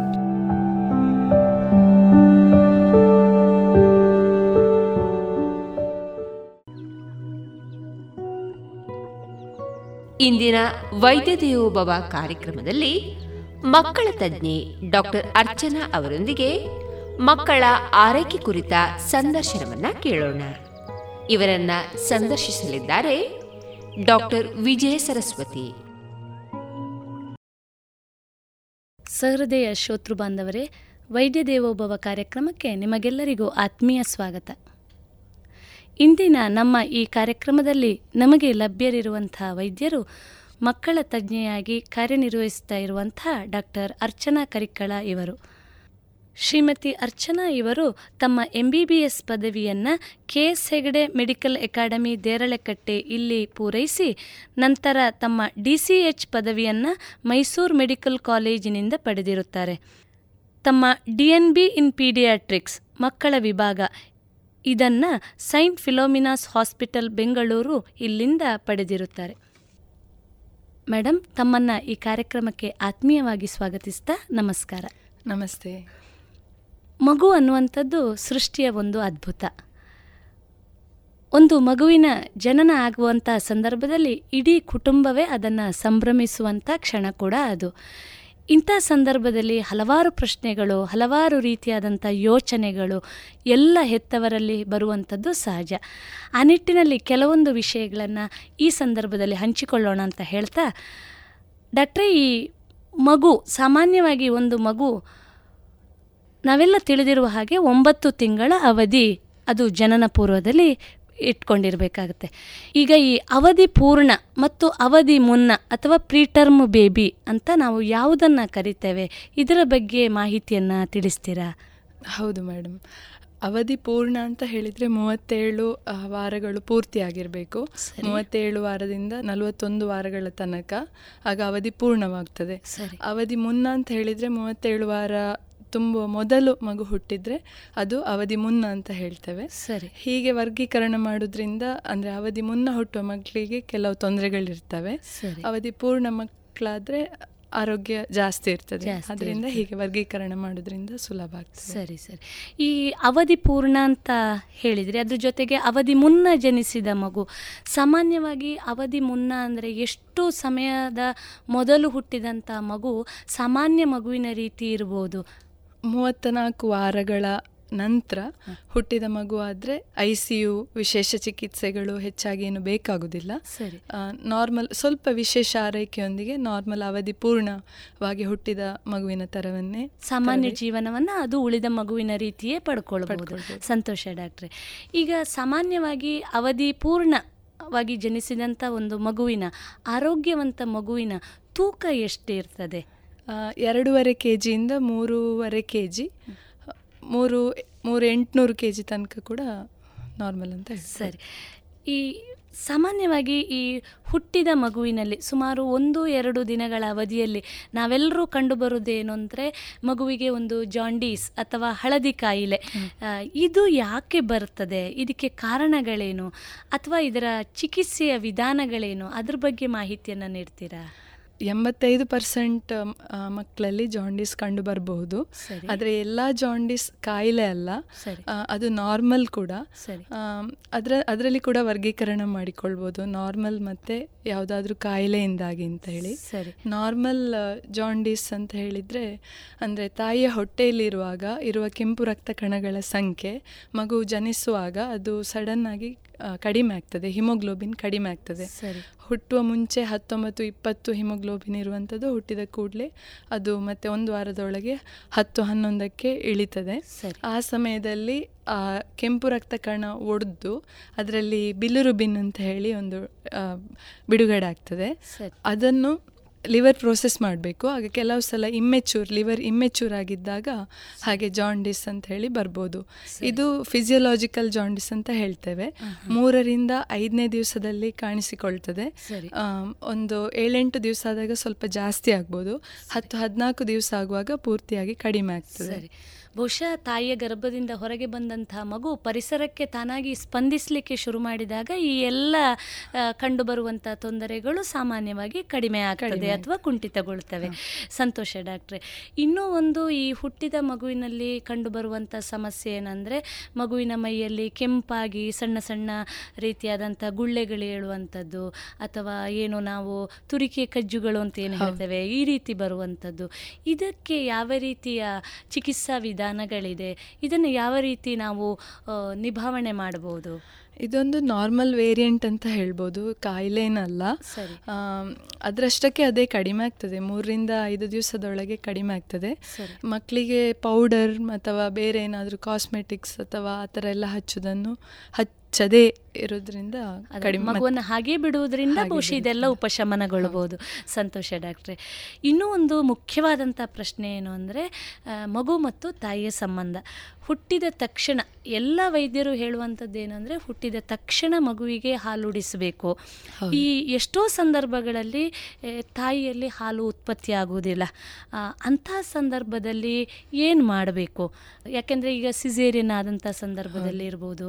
ಬಹುಶಃ ಅದು ಅಮ್ಮನಿಗೆ ಕಷ್ಟ ಆಗುವ ಕಾರಣದಿಂದಲೋ ಅಥವಾ ನೈಸರ್ಗಿಕವಾಗಿ ಹಾಲು ಉತ್ಪತ್ತಿ ಆಗದೇ ಇದ್ದಂಥ ಸಂದರ್ಭದಲ್ಲಿ ಯಾವ ರೀತಿಯಾದಂಥ ಕ್ರಮಗಳನ್ನು ತಗೊಳ್ಬೇಕು ಮೊದಲಿಗೆ ನಾಲ್ಕೈದು ದಿವಸ ತನಕ ಹಾಲು ಉತ್ಪತ್ತಿ ಕಡಿಮೆನೇ ಇರ್ತದೆ. ಆದರೆ ಮಗುವಿನ ಅವಶ್ಯಕತೆ ಕೂಡ ಕಡಿಮೆ ಇರ್ತದೆ ಆ ಸಮಯದಲ್ಲಿ. ಒಂದು ಹತ್ತರಿಂದ ನಲ್ವತ್ತೈವತ್ತು ಎಂ ಎಲ್ ತನಕ ಕೊಲೋಸ್ಟ್ರಮ್ ಅಂತ ಹೇಳಿ ದಪ್ಪ ಹಾಲು ಆಂಟಿಬಾಡಿ ರಿಚ್ ಅಂತ ಹೇಳ್ತೇವೆ. ಅದು ಉತ್ಪತ್ತಿ ಆಗ್ತದೆ ಆ ಸಮಯದಲ್ಲಿ. ಮಗುವಿನ ಅವಶ್ಯಕತೆಯೂ ಅಷ್ಟೇ ಇರ್ತದೆ. ಹಾಗೆ ತಾಯಿ ಚೆನ್ನಾಗಿ ನೀರು ತಗೊಳ್ಬೇಕು. ಒಂದು ಲೀಟರಿಂದ ಎರಡು ಲೀಟರ್ನ ಒಳಗಡೆ ನೀರು ಎಷ್ಟು ಬೇಕೋ ಅಷ್ಟು ಚೆನ್ನಾಗಿ ನೀರು ಕುಡಿಬೇಕು. ಮತ್ತೆ ಎಲ್ಲ ಬಗೆಯ ಆಹಾರ ಪದಾರ್ಥಗಳನ್ನು ತಿನ್ನಬೇಕು. ಅದರಲ್ಲಿ ಕೂಡ ಹಾಲು ಜಾಸ್ತಿ ಆಗಲಿಕ್ಕೆ ಕೆಲವು ಆಹಾರ ಪದಾರ್ಥಗಳನ್ನು ಹೇಳ್ತಾರೆ. ಸಬ್ಬಸಿಗೆ ಸೊಪ್ಪು ಬೆಳ್ಳುಳ್ಳಿ ಜೀರಿಗೆ ಕಾಯಿ ಮತ್ತೆ ಹಾಲು ಧಾರಾಳವಾಗಿ ಇದನ್ನೆಲ್ಲ ದೈನಂದಿನ ಜೀವನದಲ್ಲಿ ಬಳಸುವಂತಹ ಹೆಚ್ಚಿನ ತರಕಾರಿಗಳಿರ್ಬೋದು. ಇದನ್ನ ಬಹುಶಃ ಉಪಯೋಗಿಸಿದ್ರೆ ತಾಯಿಗೆ ಕೂಡ ಹಾಲು ಉತ್ಪತ್ತಿ ಜಾಸ್ತಿ ಆಗಬಹುದು. ತುಂಬಾ ಚೆನ್ನಾದಂತ ವಿಷಯವನ್ನ ಹೇಳಿದ್ರೆ ಡಾಕ್ಟರ್ ತಾವು. ಈ ಮಗುವಿಗೆ ಮುಖ್ಯವಾಗಿ ಒಂದು ಸಮಸ್ಯೆ ಅಥವಾ ನಮಗೆಲ್ಲ ಕಂಡುಬರುವ ಒಂದು ದ್ವಂದ್ವ ಅಥವಾ ಸಮಸ್ಯೆ ಏನು ಅಂದರೆ ಮಗುವಿಗೆ ಹಾಲು ಸಾಕಾಗಿದೆಯೇ ಇಲ್ಲವೇ ಅಂತ. ಇದನ್ನು ತಿಳಿದುಕೊಳ್ಳೋದು ಹೇಗೆ? ತಾವು ಹೇಳಿದ್ರಿ ಹುಟ್ಟಿದ ಒಂದು ನಾಲ್ಕು ಐದು ದಿನದಲ್ಲಿ ಮಗುವಿಗೆ ಅದರ ಅವಶ್ಯಕತೆ ಅಷ್ಟಾಗಿ ಇರುವುದಿಲ್ಲ ಸಾಕಾಗ್ತದೆ. ನಮಗೆ ಈಗ ಮಗು ಒಂದು ರಚ್ಚೆ ಹಿಡಿದು ಅಳ್ತಾ ಇರ್ಬೋದು ಅಥವಾ ಸಮಸ್ಯೆಗಳು ನಮ್ಮಲ್ಲೇ ಒಂದು ಪ್ರಶ್ನೆಗಳು ಉದ್ಭವಿಸ್ತವೆ. ಮಗುವಿಗೆ ಹಾಲು ಸಾಕಾಗಿದೆಯೇ ಇಲ್ವೇ ಅಥವಾ ಆಹಾರ ಸಾಕಾಗಿದೆಯೇ ಇಲ್ವೇ? ಇದನ್ನು ತಿಳಿದುಕೊಳ್ಳೋದು ಹೇಗೆ? ಚೆನ್ನಾಗಿ ಆ ಹಾಲು ಸಾಕಾದ ಮಗು ಮೂತ್ರ ವಿಸರ್ಜನೆಯನ್ನು ಎಂಟರಿಂದ ಹತ್ತು ಬಾರಿ ಮಾಡ್ತದೆ ಒಂದು ದಿವಸಕ್ಕೆ.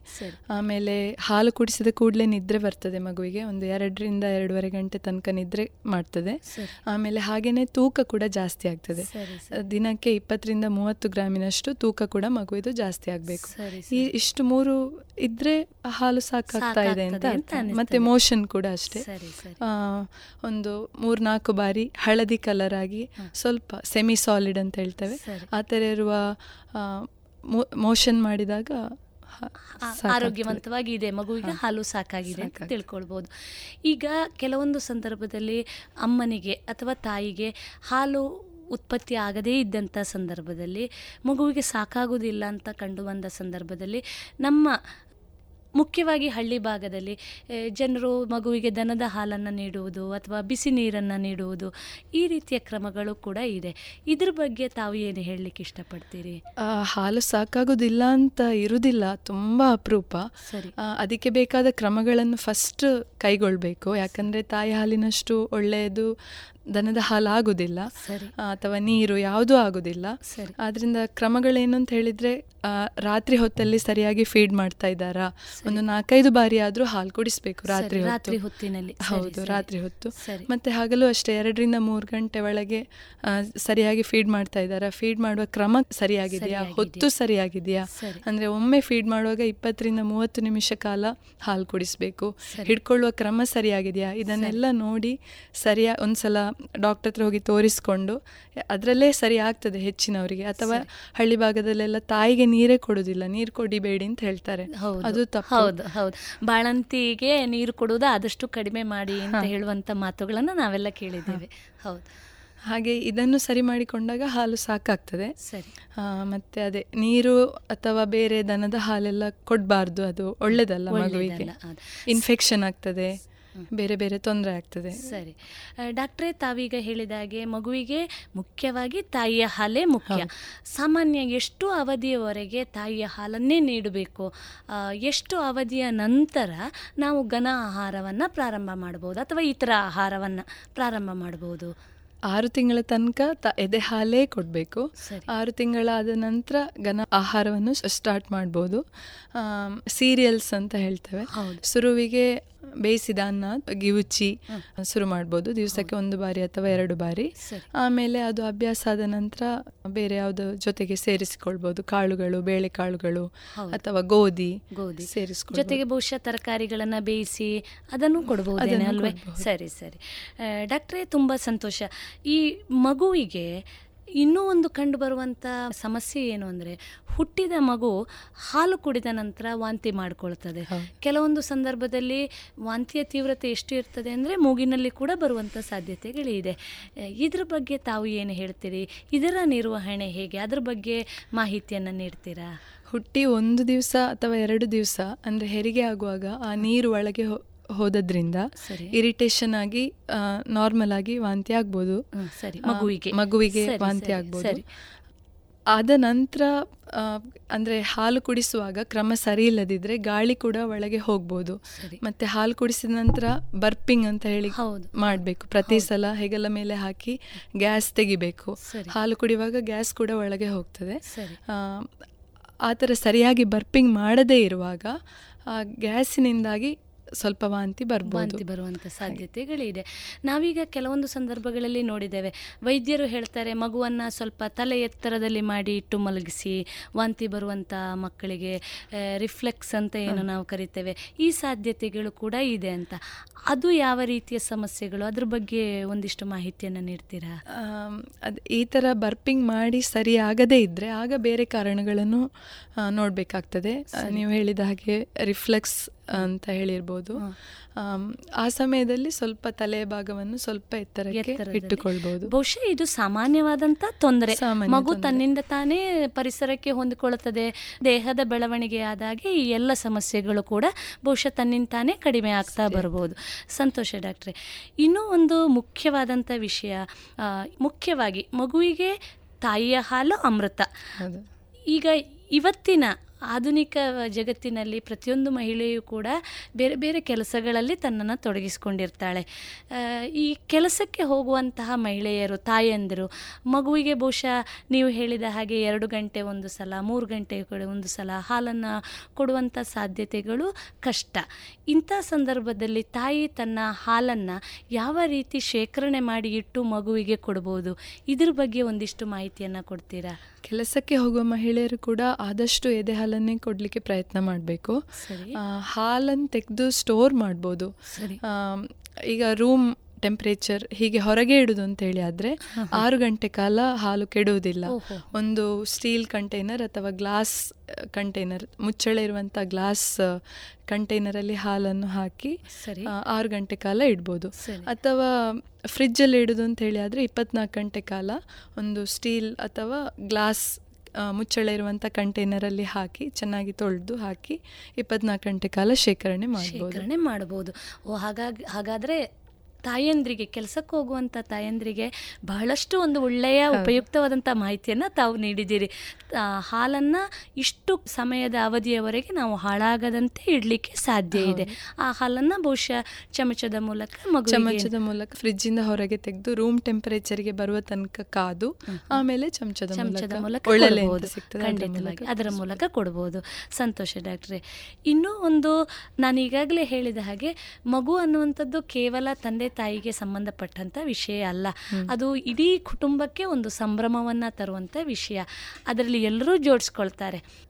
ಈ ಮಗುವಿನ ಸ್ನಾನ ಇರ್ಬೋದು ಮಗುವಿಗೆ ನೀಡುವಂಥ ಆರೈಕೆ ಇರ್ಬೋದಂತು. ಇದೆಲ್ಲದರಲ್ಲಿ ಹಿರಿಯರ ಸಲಹೆ ಕೂಡ ನಮಗೆ ಅತ್ಯಂತ ಮುಖ್ಯ ಆಗ್ತದೆ. ಈ ಮಗುವನ್ನು ಮುಖ್ಯವಾಗಿ ಹಳ್ಳಿಯಲ್ಲಿ ಸ್ನಾನ ಮಾಡಿಸುವಾಗ ಬೇರೆ ಬೇರೆ ವಿಧಾನಗಳನ್ನು ಉಪಯೋಗಿಸ್ತಾರೆ. ಮಗುವಿಗೆ ಎಣ್ಣೆ ಹಚ್ಚುವಂಥದ್ದಿರ್ಬೋದು ಚಂದನದ ಲೇಪನ ಇರ್ಬೋದು ಅದೇ ರೀತಿ ಮಗುವಿಗೆ ಬಜೆಯನ್ನು ತಿನ್ನಿಸುವಂಥದ್ದು ತುಳಸಿ ರಸವನ್ನು ಕುಡಿಸುವಂಥದ್ದು ಇನ್ನೂ ಮುಖ್ಯವಾಗಿ ಹೇಳೋದಾದರೆ ಕಣ್ಣಿಗೆ ಬೇರೆ ಬೇರೆ ರಸಗಳನ್ನು ಬಿಡುವಂಥದ್ದು ಇದರ ಬಗ್ಗೆ ತಾವು ಏನು ಹೇಳ್ತೀರಿ? ಇದು ಮಗುವಿಗೆ ಇದು ಆರೋಗ್ಯಕರವೇ ಅಥವಾ ಅದರಿಂದ ಏನಾದರೂ ತೊಂದರೆಗಳು ಬರುವಂಥ ಸಾಧ್ಯತೆಗಳಿದೆಯೇ? ಇದ್ರ ಬಗ್ಗೆ ತಮ್ಮ ಅಭಿಪ್ರಾಯ ಏನು ತಿಳಿಸಬಹುದೇ? ಹಿಂದಿನಿಂದ ಬಂದ ಪದ್ಧತಿಗಳಲ್ಲಿ ಕೆಲವು ತುಂಬ ಒಳ್ಳೆಯದು ಮಗುವಿಗೆ ಆದರೆ ಕೆಲವು ಅಷ್ಟೊಂದು ಒಳ್ಳೆಯದಲ್ಲ ಎಣ್ಣೆ ಹಚ್ಚಿ ಸ್ನಾನ ಮಾಡಿಸುವಂಥದ್ದು ತುಂಬ ಒಳ್ಳೆಯದು ಅದು. ಮಗುವಿನ ಟೋನ್ ಅಂತ ಹೇಳ್ತೇವೆ ಅದೆಲ್ಲ ಮತ್ತೆ ರಕ್ತ ಸಂಚಾರ ಎಲ್ಲ ಚೆನ್ನಾಗಾಗಿ ಮಗುವಿಗೆ ಒಳ್ಳೆಯದು ಆದರೆ ಬಾಯಿಗೆ ಕೊಡುವಂಥದ್ದು ಅದು ಮೊದಲಿನ ಎರಡು ಮೂರು ತಿಂಗಳಲ್ಲಿ ಅದು ಅಷ್ಟೊಂದು ಆರೋಗ್ಯಕರ ಅಲ್ಲ. ಅದು ಸರಿಯಾಗಿ ಶುಚಿತ್ವ ಎಲ್ಲ ಇಲ್ಲದಿದ್ರೆ ಇನ್ಫೆಕ್ಷನ್ ಆಗ್ಬೋದು. ಇನ್ಫೆಕ್ಷನ್ ಆದ್ರೆ ಮಕ್ಕಳಲ್ಲಿ ತುಂಬಾ ಸೀರಿಯಸ್ ಆಗ್ತದೆ ಸೆಪ್ಸಿಸ್ ಆ ಎಲ್ಲ ಹೋಗ್ತದೆ. ಸಾಧ್ಯತೆ ಅದರಿಂದ ಅದನ್ನು ಸ್ವಚ್ಛವಾಗಿ ಅದನ್ನ ಸರಿಯಾದ ರೀತಿಯಲ್ಲಿ ಕೊಟ್ರೆ ಅಷ್ಟೇನು ತೊಂದರೆ ಆಗುದಿಲ್ಲ. ಆದ್ರೂ ಕೂಡ ಬಾಯಿಗೆ ಬಾಯಿಗೆ ಕೊಡುವಂತದ್ದನ್ನ ಆದಷ್ಟು ಕಡಿಮೆ ಮಾಡುವಂತದ್ದು ಒಳ್ಳೆಯದು ಅಂತ ತಾವು ಹೇಳ್ತೀರಿ. ಸಂತೋಷ ಡಾಕ್ಟ್ರೆ. ಈಗ ಕೆಲವೊಂದು ಸಂದರ್ಭದಲ್ಲಿ ಈ ಮಕ್ಕಳು ಸಿಕ್ಕಾಪಟ್ಟೆ ಅಳುವುದಿದೆ. ಕೆಲವೊಂದು ಗಂಟೆಗಳಲ್ಲಿ ಅಳುವುದಿದೆ. ಕೆಲವೊಂದು ತಾಯಿಯಂದರು ಹೇಳೋದಿದೆ. ಮಧ್ಯರಾತ್ರಿ ಎರಡು ಗಂಟೆ ಆದಾಗ ಮಗು ಎದ್ದು ಬಿಡ್ತದೆ. ಪ್ರತಿದಿನ ಆ ಹೊತ್ತಿಗೆ ಎದ್ದು ಬಿಡ್ತದೆ. ಇದಕ್ಕೆ ಕಾರಣ ಏನು? ಈ ರೀತಿ ರಚ್ಚೆ ಹಿಡಿದು ಅಳೋದು ಅಂತ ನಾವು ಏನು ಹೇಳ್ತೇವೆ? ಇದಕ್ಕೆ ಕಾರಣ ಏನು? ಮಗು ತಾಯಿಯ ಹೊಟ್ಟೆಯಲ್ಲಿದ್ದಾಗ ಬೆಳಕು ಕತ್ತಲೆಗಳ ಅರಿವಿರುವುದಿಲ್ಲ. ಸರಿ. ಮಗು ಹೊರಗೆ ಬಂದಾಗ ನಮ್ಮ ವಾತಾವರಣಕ್ಕೆ ಹೊಂದಿಕೊಳ್ಳಿಕ್ಕೆ ಸ್ವಲ್ಪ ಟೈಮ್ ಬೇಕಾಗ್ತದೆ. ಅದರಿಂದ ಹಗಲಿಡೀ ಮಗು ನಿದ್ದೆ ಮಾಡ್ಬೋದು. ತಾಯಿ ಹೊಟ್ಟೆಯಲ್ಲಿ ಹಾಗೆ ಇದ್ರೆ ಅದೇ ಮುಂದುವರಿತದೆ. ರಾತ್ರಿ ಹೊತ್ತಲ್ಲಿ ಎಲ್ಲ ನಿಶಬ್ದವಾಗಿದ್ದಾಗ ಮಗು ಎದ್ದು ಆಟ ಆಡ್ಬೋದು. ಆಗ ತಾಯಿ ಸರಿಯಾಗಿ ಹಾಲು ಕುಡಿಸದಿದ್ರೆ ಹಸಿವು ಕೂಡ ಆಗ್ಬೋದು ಮಗುವಿಗೆ. ಹಸಿವಿನಿಂದಾಗಿ ಅಳ್ಬೋದು. ಇಲ್ಲದಿದ್ರೆ ಕೆಲವು ಸಲ ಬೋರ್ಡಮ್ ಅಂತ ಹೇಳ್ತೇವೆ. ಅದರಿಂದಾಗಿ ಕೂಡ ಅಳ್ಬೋದು ಎಲ್ಲರೂ ಮಲಗಿರ್ತಾರೆ ಮಗು ಮಾತ್ರ ಎದ್ದಿರ್ತದೆ. ಹಾಗೆ. ಮತ್ತೆ ಕೆಲವು ಸರ್ತಿ ಈವ್ನಿಂಗ್ ಕೋಲಿಕ್ ಅಂತ ಹೇಳಿ ಒಂದು ಬರ್ತದೆ. ನೀವು ಹೇಳಿದಾಗೆ ಅದೇ ಟೈಮಲ್ಲಿ ಅಲ್ಲಿ ಸಂಜೆ ಟೈಮ್ ಅಲ್ಲಿ. ಕೆಲವೊಂದು ಹೊತ್ತಿಗೆ ಪರ್ಟಿಕ್ಯುಲರ್ ಆಗಿ ಅದೇ ಸಂದರ್ಭದಲ್ಲಿ ಮಗು ಅಳ್ಲಿಕ್ಕೆ ಶುರು ಮಾಡ್ತದೆ. ಸರಿ. ಅದಕ್ಕೆ ಕಾರಣ ಇದೇ ಕಾರಣ ಅಂತ ಹೇಳಿ ಸರಿಯಾಗಿ ಇದು ಮಾಡಲಿಲ್ಲ. ಆದರೆ ಗ್ಯಾಸ್ ಅಂತ ಹೇಳ್ತೇವೆ. ಅದೇ ಹಾಲು ಕುಡಿಸುವಾಗ ಏನು ಗಾಳಿ ಒಳಗೆ ಹೋಗಿದೆ. ಅದನ್ನು ಸರಿಯಾಗಿ ತೆಗೆ ತೆಗೆಯದಿದ್ರೆ ಆಗ ಕರುಳಿನಲ್ಲಿ ಸೊ ಇದಾಗಿ ಗಾಳಿಯಿಂದಾಗಿ ಆ ಥರ ನೋವು ಬರ್ಬೋದು. ಬರುವಂಥ ಸಾಧ್ಯತೆಗಳಿದೆ. ಸೊ ನಾವು ಹೇಳುವುದಾದ್ರೆ ಮಗು ಪರಿಸರಕ್ಕೆ ಅತ್ಯಂತ ವೇಗವಾಗಿ ಸ್ಪಂದಿಸ್ತದೆ. ತಾವು ಹೇಳಿದ್ರಿ ಆ ಮಗುವಿಗೆ ಎಲ್ಲೋ ತಾನೊಂದು ಒಬ್ಬನೇ ಇದ್ದೇನೆ ಅಥವಾ ಒಬ್ಬಳೇ ಇದ್ದೇನೆ ಅನ್ನುವಂಥ ಭಾವನೆ ಕೂಡ ಆ ಸಣ್ಣ ಮಗುವಿಗೆ ಕೂಡ ಬರ್ತದೆ ಅಂದರೆ ಪರಿಸರಕ್ಕೆ ಅಷ್ಟು ಶೀಘ್ರವಾಗಿ ಅದು ಸ್ಪಂದಿಸ್ತದೆ. ಬಹಳ ಸಂತೋಷ ಡಾಕ್ಟ್ರೆ. ಇನ್ನೂ ಒಂದು ಮುಖ್ಯವಾದಂಥ ಪ್ರಶ್ನೆ ಈ ಶಿಶು ಮರಣಗಳು. ಈಗ ಭಾರತದಲ್ಲಿ ನಾವು ನೋಡುವಾಗ ಅಂಕಿಅಂಶಗಳ ಪ್ರಕಾರ ಮೊದಲಿನ ವರ್ಷಗಳಿಗೆ ಹೋಲಿಸಿದರೆ ಈಗ ಶಿಶು ಮರಣಗಳ ಸಂಖ್ಯೆ ಬಹಳಷ್ಟು ಕಡಿಮೆ ಆಗಿದೆ. ವೈದ್ಯಕೀಯ ವ್ಯವಸ್ಥೆಗಳು ಮುಂದುವರೆದಿದ್ದಾವೆ. ಆಸ್ಪತ್ರೆಗಳು ಸಂದನ್ ಸಂಬಂಧಪಟ್ಟಂಥ ವೈದ್ಯರು ಎಲ್ಲರೂ ಅದರಲ್ಲಿ ಬಹಳಷ್ಟು ಮುತುವರ್ಜಿಯನ್ನು ವಹಿಸಿಕೊಂಡು ಶಿಶು ಮರಣದ ಸಂಖ್ಯೆ ಕಡಿಮೆ ಆಗಿದೆ. ಆದರೂ ಕೂಡ ಕೆಲವೊಂದು ಸಂದರ್ಭಗಳಲ್ಲಿ ಈ ಸಡನ್ ಇನ್ಫೆಂಟ್ ಡೆತ್ ಅಂತ ನಾವು ಕರಿತೇವೆ. ಶಿಶು ಮರಣಗಳು ಆಗುವಂಥ ಸಾಧ್ಯತೆಗಳಿದೆ. ಇದಕ್ಕೆ ಕಾರಣಗಳು ಏನು? ಒಂದಿಷ್ಟು ಮಾಹಿತಿಯನ್ನು ಕೊಡ್ಬೋದೇ? ಸಡನ್ ಇನ್ಫೆಂಟ್ ಡೆತ್ ಸಿಂಡ್ರೋಮ್ ಅಂತ ಇದು ಪಾಶ್ಚಾತ್ಯ ದೇಶಗಳಲ್ಲಿ ಜಾಸ್ತಿ ಇದೆ. ಇಲ್ಲಿ ನಮ್ಮಲ್ಲಿ ಕೂಡ ಇದೆ ಕೆಲವು ಸಲ. ಅಂದ್ರೆ ಮಗುವಿಗೆ ಏನು ಕಾರಣಗಳು ಅಂತ ಹೇಳಿ ಏನು ಇರುವುದಿಲ್ಲ. ಏನೇ ಮೊದಲಿಂದ ಬಂದಂಥ ಹಾರ್ಟಿನ ಪ್ರಾಬ್ಲಮ್ ಆಗಲಿ ಆ ಥರ ಏನು ಕಾಯಿಲೆಗಳೇನೂ ಇರುವುದಿಲ್ಲ. ಸ- ತಾಯಿ ಹಾಲೆಲ್ಲ ಕುಡಿಸಿ ಮಲಗಿಸಿರ್ತಾಳೆ ಬೆಳಿಗ್ಗೆ ಎದ್ದು ನೋಡುವಾಗ ಮಗು ಮೃತಪಟ್ಟಿರ್ಬೋದು. ಸರಿ. ಚಿಕ್ಕ ಪುಟ್ಟ ಕೆಲವು ಕಾರಣಗಳು ಅಂತ ಹೇಳ್ತಾರೆ. ಒಂದು ಮೆದುಳಿನಲ್ಲಿ ಕೆಲವು ಸೆಂಟರ್ಸ್ ಆ ಥರ ಅಂದರೆ ಸರಿಯಾಗಿ ಉಸಿರಾಟವನ್ನು ಮಾಡುವ ಕೆಲವು ಸೆಂಟರ್ಸ್ ಸರಿಯಾಗಿ ಡೆವಲಪ್ ಆಗದೇ ಇರ್ಬೋದು. ಅಥವಾ ಕೆಲವು ಸಲ ಕೌಚಿ ಮಲಗಿಸಿರ್ಬೋದು ಮಗುವನ್ನು. ಅಥವಾ ಮಗುವಿಗೆ ಶೀತ ಅಥವಾ ಏನಾದರೂ ಆಗಿರ್ಬೋದು. ಆಗ ಮೂಗೆಲ್ಲ ಕಟ್ಟಿಕೊಂಡು ಉಸಿರ ಉಸಿರು ತೆಗಿಲಿಕ್ಕೆ ಸರಿಯಾಗಿ ಆಗದೇ ಇರ್ಬೋದು. ಅಥವಾ ಮೆತ್ತಗೆ ಇರುವಂಥ ದಪ್ಪ ಹಾಸಿಗೆ ಮೇಲೆ ಮಲಗಿಸಿರ್ಬೋದು. ಆಗ ಕುತ್ತಿಗೆಯ ಪೊಸಿಷನ್ ಇದೆಲ್ಲ ವ್ಯತ್ಯಾಸ ಆಗಿ ಉಸಿರು ತೆಗಿಲಿಕ್ಕೆ ಕಷ್ಟ ಆಗ್ಬೋದು. ಹೆಚ್ಚಾಗಿ ಎರಡರಿಂದ ನಾಲ್ಕು ನಾಲ್ಕು ಐದು ತಿಂಗಳ ಒಳಗೆ ಕಾಣ್ತದೆ. ಇದು ತಪ್ಪಿಸ್ಲಿಕ್ಕೋಸ್ಕರ ಆದಷ್ಟು ಫರ್ಮ್ ಆಗಿರುವ ಸರ್ಫೇಸ್ ಮೇಲೆ ಮಲಗಿಸಬೇಕು ಮತ್ತೆ ಸುಪೈನ್ ಅಂತ ಹೇಳಿದ್ರೆ ಬೆನ್ನ ಮೇಲೆ ಮಲಗಿಸಬೇಕು ಮಗುವನ್ನು. ಒಂದೇ ರೂಮಲ್ಲಿ ಒಂದೇ ಬೆಡ್ಡಲ್ಲಿ ತಾಯಿ ಬೆಡ್ಡಿಂಗ್ ಇನ್ ಅಂತ ಹೇಳ್ತಾರೆ. ಬೇರೆ ಇದರಲ್ಲಿ ತೊಟ್ಟಿಲಲ್ಲೆಲ್ಲ ಮಲಗಿಸುವ ಬದಲು. ದೂರ ಮಾಡುವುದರ ಬದಲು ತಾಯಿಯ ಜೊತೆಯಲ್ಲೇ ಇದ್ದುಕೊಂಡಾಗ ಬಹುಶಃ ಈ ಸಮಸ್ಯೆಗಳನ್ನು ಆದಷ್ಟು ನಾವು ಕಡಿಮೆ ಮಾಡಿಕೊಳ್ಬಹುದು ಸಂತೋಷ ಡಾಕ್ಟ್ರೆ. ಇದಲ್ಲದೆ ಈ ಸಣ್ಣ ಮಕ್ಕಳಲ್ಲಿ ಕಂಡುಬರುವಂಥ ಇತರ ತೊಂದರೆಗಳು ಯಾವುವು? ಕೆಲವೊಂದು ಸಂದರ್ಭಗಳಲ್ಲಿ ನಾವು ನೋಡ್ತೇವೆ ಹುಟ್ಟಿ ಇನ್ನೇನು ವಾರ ಆಗಿರದೇ ಇರುವಂಥ ಮಗುವಿಗೆ ಶಸ್ತ್ರಚಿಕಿತ್ಸೆ ಅಗತ್ಯ ಇದೆ ಅಂತ ತಜ್ಞರು ಹೇಳ್ತಾರೆ. ಈ ಸಮಸ್ಯೆಗಳು ಯಾವುವು? ಇದರ ಬಗ್ಗೆ ಮಾಹಿತಿಯನ್ನು ನೀಡ್ಬೋದೇ? ಬೇರೆ ಬೇರೆ ಕಾರಣಗಳಿದ್ದಾವೆ. ಒಂದು ಈಸೋಫೇಜಿಯಲ್ ಎಟ್ರಿಸಿಯಾ ಅಂತ ಹೇಳ್ತೇವೆ. ಮಗು ಹುಟ್ಟಿದಾಗಲೇ ಬಾಯಲ್ಲಿ ತುಂಬ ನೊರೆ ಎಂಜಿಲು ಬರುವಂಥದ್ದು ಆಮೇಲೆ ನೀಲಿ ಕಲರ್ ಆಗುವಂಥದ್ದು ಕೊಯನಲ್ ಎಟ್ರೆಸಿಯಾ ಅಂತ ಹೇಳ್ತೇವೆ. ಉಸಿರಾಡುವ ದಾರಿಯಲ್ಲಿ ಬ್ಲಾಕ್ ಅದರಿಂದಾಗಿ ಹಾಗೆ ಅದಕ್ಕೆಲ್ಲ ತಕ್ಷಣ ಸರ್ಜರಿಗಳು ಬೇಕಾಗುತ್ತದೆ ಮತ್ತೆ ಮಗು ಇಪ್ಪತ್ನಾಲ್ಕು ಗಂಟೆ ಆದರೂ ಮೋಷನ್ ಪಾಸ್ ಮೋಷನ್ ಮಾಡದೇ ಇರುವಂಥದ್ದು. ಆಗ ಕರುಳಿನಲ್ಲಿ ಒಬ್ಸ್ಟ್ರಕ್ಷನ್ ಅಂತ ಹೇಳ್ತೀವಿ. ಆ ಥರ ಕೆಲವು ಸರಿ ಕೆಲವೊಂದು ಸಮಸ್ಯೆಗಳು ಬರುವಂಥ ಸಾಧ್ಯತೆಗಳು ಇದೆ.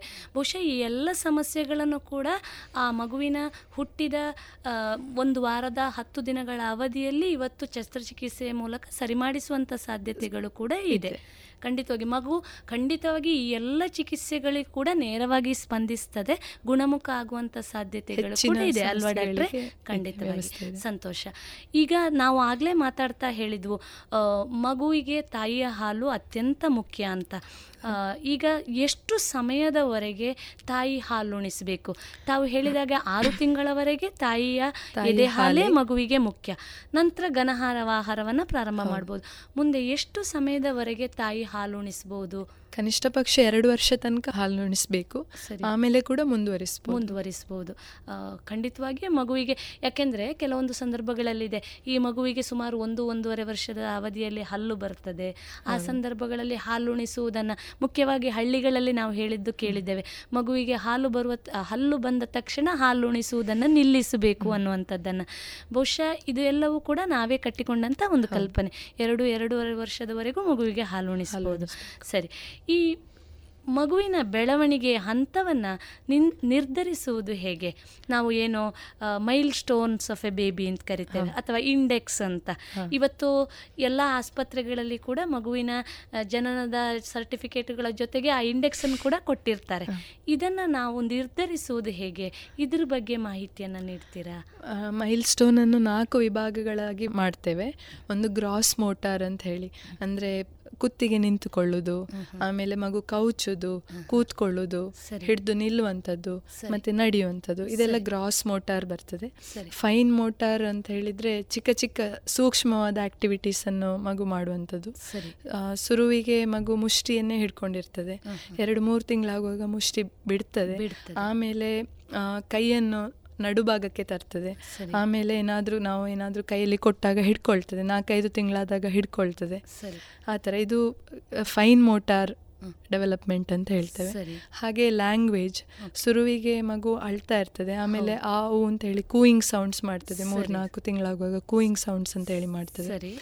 ಆಮೇಲೆ ಆರು ತಿಂಗಳಾಗುವಾಗ ಬಾಬಾ ಬ್ಯಾಬ್ಲಿಂಗ್ ಅಂತ ಹೇಳ್ತೇವೆ. ಆಮೇಲೆ ಮೋನೋಸಿಲೆಬಲ್ಸ್ ಅಂತ ಹೀಗೆ ಲ್ಯಾಂಗ್ವೇಜ್ ಡೆವಲಪ್ಮೆಂಟ್. ಆಮೇಲೆ ಒಂದು ವರ್ಷ ಆದಾಗ ಎರಡು ಮೂರು ಶಬ್ದಗಳಲ್ಲಿ ಮಾತಾಡ್ತದೆ ಜಸ್ಟ್ ಎರಡು ಮೂರು ಶಬ್ದಗಳನ್ನೆಲ್ಲ ಹೇಳ್ತದೆ. ಒಂದೂವರೆ ವರ್ಷ ಆದಾಗ ಎರಡು ಮೂರು ಶಬ್ದಗಳಿರುವ ವಾಕ್ಯಗಳಲ್ಲಿ ಮಾತಾಡ್ತದೆ. ಪ್ರಾರಂಭ ಮಾಡ್ತಾರೆ. ಬಹುಶಃ ಈ ಬೆಳವಣಿಗೆ ಹಂತದಲ್ಲಿ ತಾವೇನು ಹೇಳಿದ್ರಿ? ಅದರಲ್ಲಿ ಕೆಲವು ಹಂತಗಳನ್ನು ಕೆಲವು ಮಗು ಬಹುಶಃ ಸ್ಕಿಪ್ ಮಾಡುವಂತ ಸಾಧ್ಯತೆಗಳು ಕೂಡ ಇದೆ. ನಾವು ನೋಡಿದ್ದೇವೆ ಹೇಗೆ ತೆವಳ್ತಾ ಹೋಗುವಂತ ಮಗು ತನ್ನಷ್ಟಿಗೆ ಕೂತ್ಕೊಳ್ಳೋದು ಬಿಟ್ಟು ನಿಂತ್ಕೊಂಡು ಬಿಡ್ತದೆ. ಈ ಹಂತಗಳನ್ನು ಅದು ಬಹುಶಃ ದಾಟಿ ಮುಂದೆ ನಿಲ್ಲುವಂತ ಸಾಧ್ಯತೆಗಳು ಕೂಡ ಇದೆ ಅಲ್ವಾ ಡಾಕ್ಟ್ರೆ? ಹೌದು. ಈಗ ತಾವು ಹೇಳಿದ ಹಾಗೆ ಈ ಎಲ್ಲ ಮಗುವಿನ ಬೆಳವಣಿಗೆಯ ಹಂತದಲ್ಲಿ ಅಥವಾ ಅದರ ಮೈಲ್ ಸ್ಟೋನನ್ನು ನಾವು ನೋಡಿದಾಗ ನಮಗೆ ಏನು ತಿಳಿದು ಬರ್ತದೆ ಅಂದರೆ ಮಗು ತನ್ನ ಸುತ್ತಲಿನ ಪರಿಸರಕ್ಕೆ ಸ್ಪಂದಿಸ್ತಾ ಹೋಗ್ತದೆ.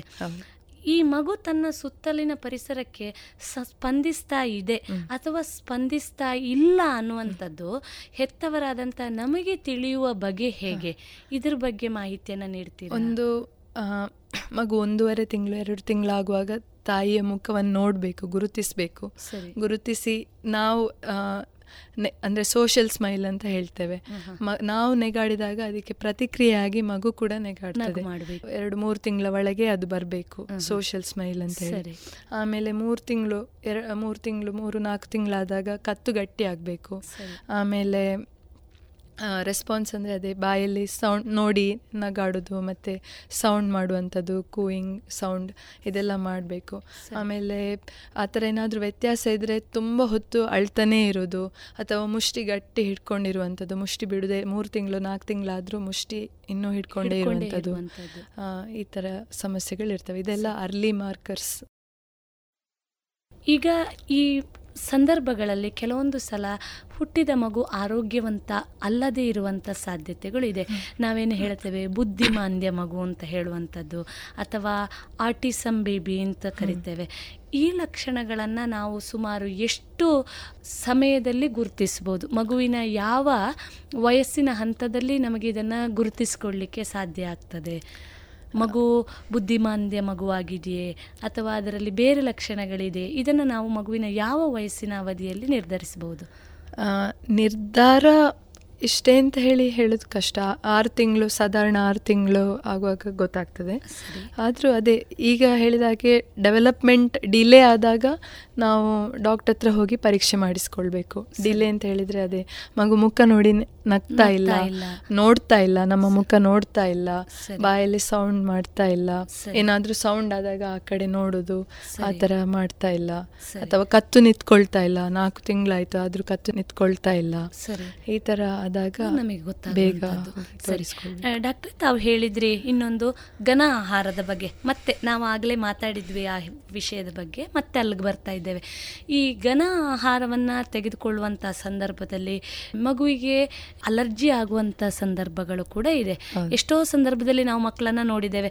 ಆಹಾರ ಎಷ್ಟೋ ಸಂದರ್ಭದಲ್ಲಿ ದನದ ಹಾಲನ್ನು ತೆಕ್ಕೊಂಡಾಗ ತಕ್ಷಣ ಕೂಡ ಮಗುವಿನ ಮುಖದಲ್ಲಿ ಕೆಂಪಗಿನ ಗುಳ್ಳೆಗಳು ಕಾಣಿಸ್ಕೊಳ್ಳುವಂಥದ್ದು ಅಥವಾ ಮಗು ಕೆಮ್ಮುವಂಥದ್ದು.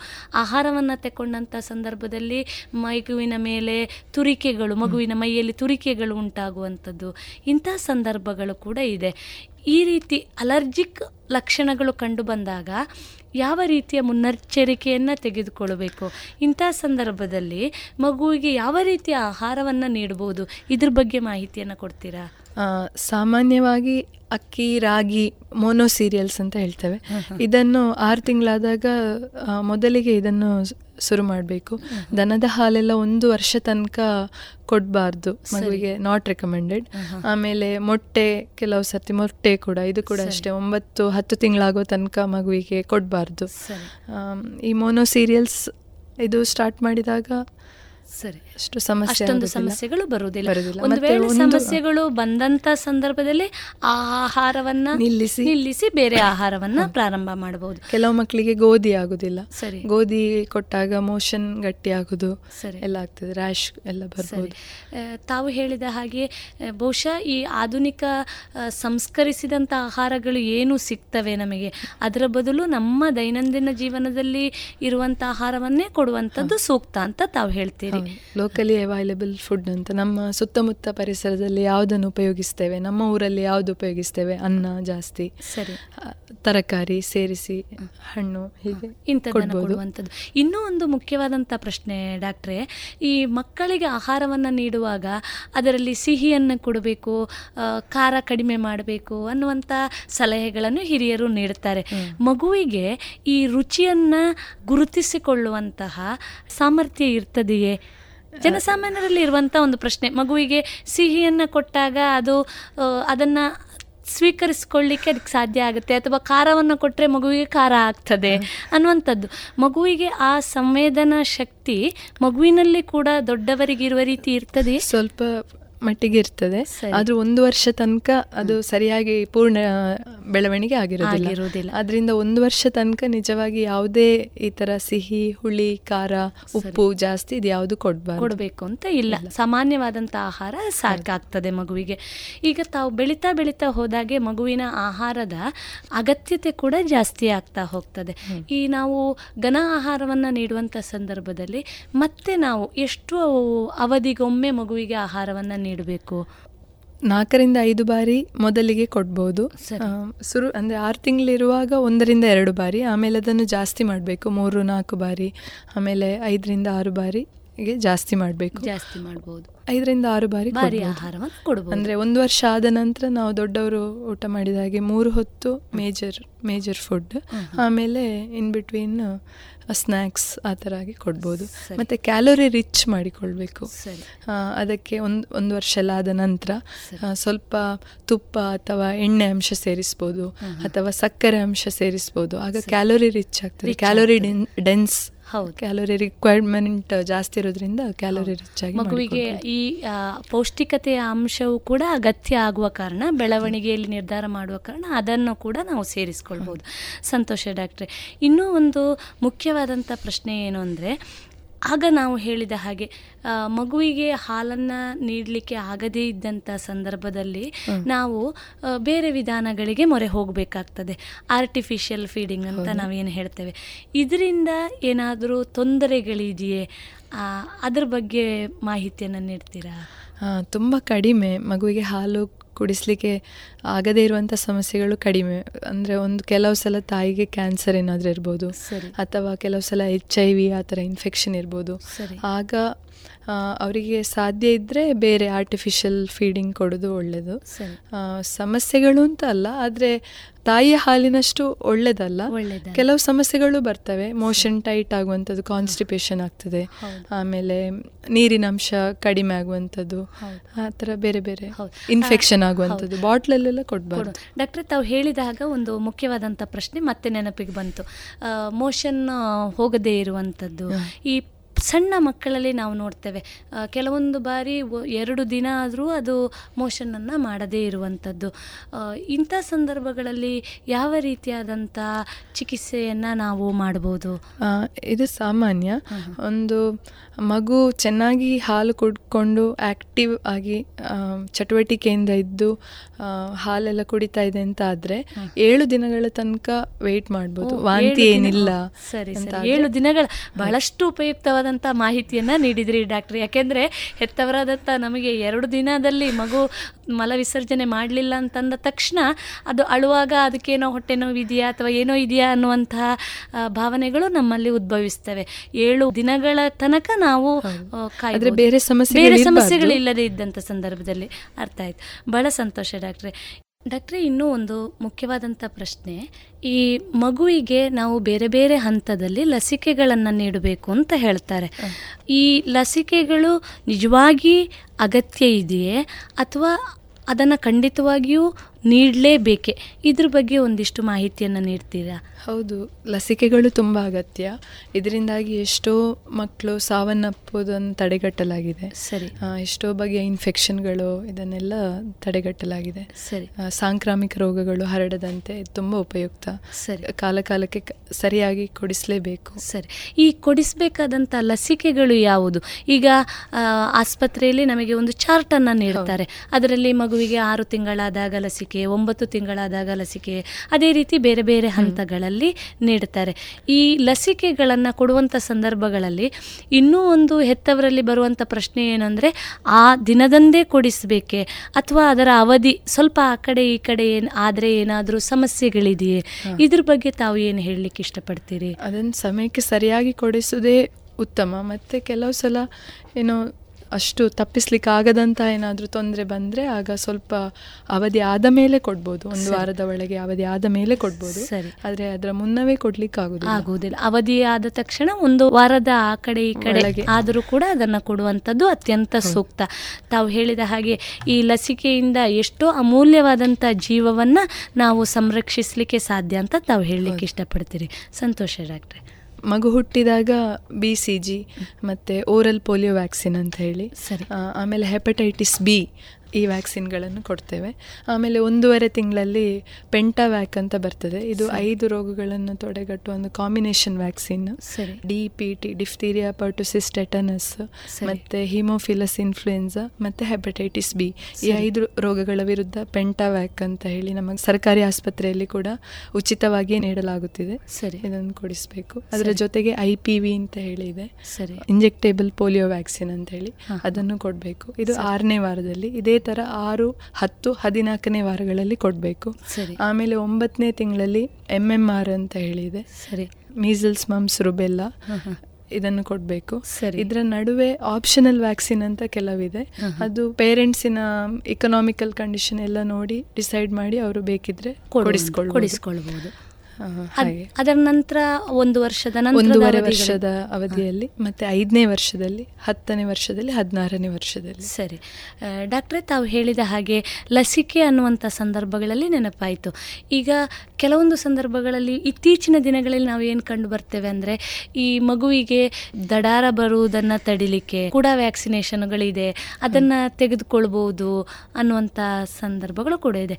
ಇದರ ಬಗ್ಗೆ ತಾವು ಏನು ಹೇಳ್ತೀರಿ? ಅಂತಹ ಇಂಜೆಕ್ಷನ್ಗಳನ್ನು ಮೊದಲೇ ತೆಗೆದುಕೊಳ್ಳುವುದು ಒಳ್ಳೆಯದೇ, ಸೂಕ್ತವೇ? ಅಥವಾ ಮಗು ಪರಿಸರಕ್ಕೆ ತಾನು ಹೊಂದಿಕೊಳ್ಳುತ್ತದೆ, ಬಂದ ನಂತರ ಕೂಡ ಅದನ್ನು ಗುಣಪಡಿಸಬಹುದು? ಇದ್ರ ಬಗ್ಗೆ ಆಯ್ಕೆ ಯಾವುದು? ತಾವೇನು ಹೇಳಲಿಕ್ಕೆ ಇಷ್ಟಪಡ್ತೀರಿ? ಮೀಸಲ್ಸ್ ಅಂತ ಹೇಳುವ ಕೆಲವು ಅಂದ್ರೆ ದಡಾರನ್ ಮೀಸಲ್ಸ್.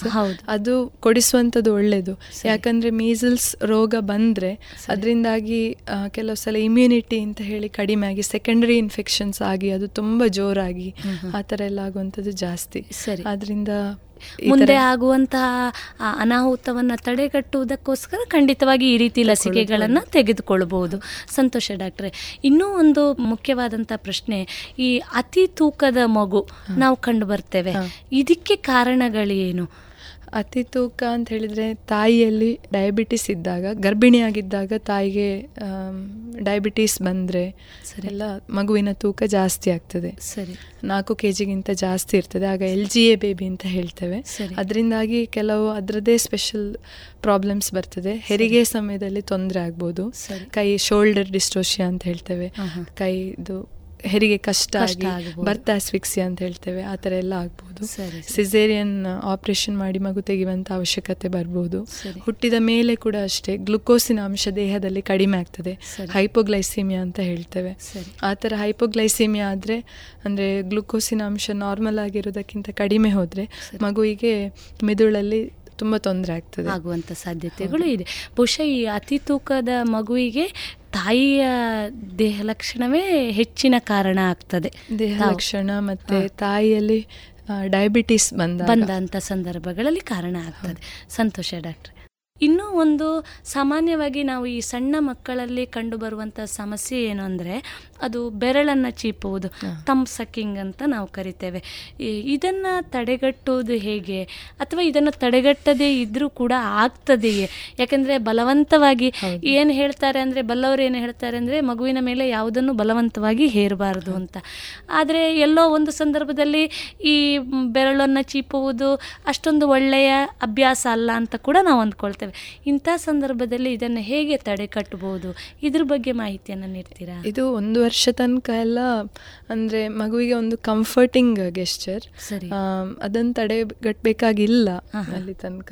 ಆಮೇಲೆ ಮುಂದಕ್ಕೆ ದೊಡ್ಡದಾದಾಗ ಅಂದ್ರೆ ಎರಡು ಮೂರು ವರ್ಷ ಇದ್ದಾಗಲೂ ತುಂಬ ಮಗು ಬೆರಳು ಚೀಪ್ತಾ ಇದೆ ಅಂತ ಆದರೆ ತುಂಬ ಶಿಕ್ಷೆ ಎಲ್ಲ ಕೊಡದೆ ಪಾಸಿಟಿವ್ ರಿಎನ್ಫೋರ್ಸ್ಮೆಂಟ್ ಅಂತ ಹೇಳಿ ಹಾಗೆ ಹೇಳಿ ಹೇಳಿ ತಡೆಗಟ್ಟ ತುಂಬ ಬಲಾತ್ಕಾರದಿಂದ ತಡೆಗಟ್ಟುವುದು ಒಳ್ಳೆಯದಲ್ಲ. ಸರಿ ಡಾಕ್ಟ್ರೆ. ಇನ್ನೂ ಒಂದು ನಾವು ಕಂಡು ಬರ್ತಾ ಇರುವಂಥದ್ದು ಈ ಸಣ್ಣ ಮಗುವಿನ ಬಾಯಿಯಲ್ಲಿ ನಿಪ್ಪಲನ್ನು ಇಟ್ಟಿರ್ತಾರೆ. ಇವತ್ತಂತೂ ಬಹಳ ಸಂದರ್ಭಗಳಲ್ಲಿ ನಾವು ಕಂಡು ಬರ್ತೇವೆ. ಇದು ಯಾಕೆ ಇಟ್ಟಿರ್ತಾರೆ ಮತ್ತು ಇದು ಸರಿಯೇ? ಇದ್ರ ಬಗ್ಗೆ ಏನು ಹೇಳ್ತೀರಾ? ಇದು ಸರಿಯಲ್ಲ. ಅದರಲ್ಲಿ ಕೆಲವು ಸಿಹಿ ಇರುವ ಅಂಶ ಇರ್ತದೆ. ನಿಪ್ಪಲಲ್ಲಿ ಮಗು ಜಾಸ್ತಿ ಅಳುದು ಬೇಡ ಅಂತ ಹೇಳಿ ನಿಪ್ಪಲ್ ಕೊಟ್ಟು ಬಿಡ್ತಾರೆ. ಆಗ ಮಗು ಸಕ್ ಮಾಡ್ತಾ ಇರ್ತದೆ. ಆಮೇಲೆ ಗೊತ್ತಿಲ್ಲದೆ ಅದು ಬೀಳ್ಬೋದು ನೆಲಕ್ಕೆ ಬೀಳ್ಬೋದು. ಬೇರೆ ಪ್ರಾಣಿಗಳು ಯಾವ್ದಾದ್ರು ಬೆಕ್ಕು ಯಾವ್ದು ಇಲಿ ಯಾವ್ದಾದ್ರು ಬಂದು ಅದನ್ನು ಕಲುಷಿತ ಮಾಡ್ಬೋದು. ಆಗ ಇವ್ರಿಗೆ ಗೊತ್ತಿರೋದಿಲ್ಲ. ಪುನಃ ಅದನ್ನೇ ತೆಗೆದು ಬಾಯಿಗೆ ಕೊಡ್ತಾರೆ. ಇದರಿಂದಾಗಿ ಇನ್ಫೆಕ್ಷನ್ ಲೂಸ್ ಮೋಷನ್ ಎಲ್ಲ ಆಗುವ ಇನ್ಫೆಕ್ಷನ್ ಆಗುವ ಚಾನ್ಸ್ಗಳು ಜಾಸ್ತಿ. ಜಾಸ್ತಿ ಇದೆ. ಹೌದು. ಡಾಕ್ಟ್ರೆ ಇನ್ನೂ ಒಂದು ಪ್ರಶ್ನೆ. ತಾವು ಹೇಳಿದ್ರಿ ಈ ಘನ ಆಹಾರವನ್ನು ಮಕ್ಕಳಿಗೆ ನಾವು ನೀಡ್ತೇವೆ. ಸುಮಾರು ಆರು ತಿಂಗಳ ನಂತರ. ಈ ಘನ ಆಹಾರವಂತ ನೀಡುವಂಥ ಸಂದರ್ಭಗಳಲ್ಲಿ ಕೆಲವೊಮ್ಮೆ ಮಗುವಿನ ಗಂಟಲಿನಲ್ಲಿ ಸಿಕ್ಕಿ ಹಾಕೊಳ್ಳುವಂಥ ಸಾಧ್ಯತೆಗಳು ಕೂಡ ಇದೆ. ಇಂಥ ಸಂದರ್ಭದಲ್ಲಿ ಹೆತ್ತವರು ಯಾವ ರೀತಿಯಾದಂಥ ಪ್ರಥಮ ಚಿಕಿತ್ಸೆಯನ್ನು ಮಾಡಬಹುದು? ಅದ್ರ ಬಗ್ಗೆ ಒಂದಿಷ್ಟು ಮಾಹಿತಿಯನ್ನು ಕೊಡ್ತೀರಿ. ಸುರುವಿಗೆ ಕೊಡುವಾಗ ನೀರು ಥರ ಮಾಡಿ ಕೊಡಬೇಕು ಘನ ಆಹಾರ ಅಂತ ಹೇಳಿದ್ರು. ಸರಿ. ಅನ್ನ ಆಗಲಿ ರಾಗಿ ಆಗಲಿ ಯಾವುದನ್ನು ನೀರು ಥರ ಮಾಡಿ ಕೊಡಬೇಕು. ಆಗ ಈ ಥರ ಆಗುವ ಸಮಸ್ಯೆ ಕಡಿಮೆ. ಕಡಿಮೆ ಆಮೇಲೆ ಹದಿನೈದು ದಿವಸ ಒಂದು ತಿಂಗಳಾದ ನಂತರ ಸ್ವಲ್ಪ ಸೆಮಿ ಸಾಲಿಡ್ ಆಗಿ ಮಾಡಿ ಕೊಡ್ಬೋದು.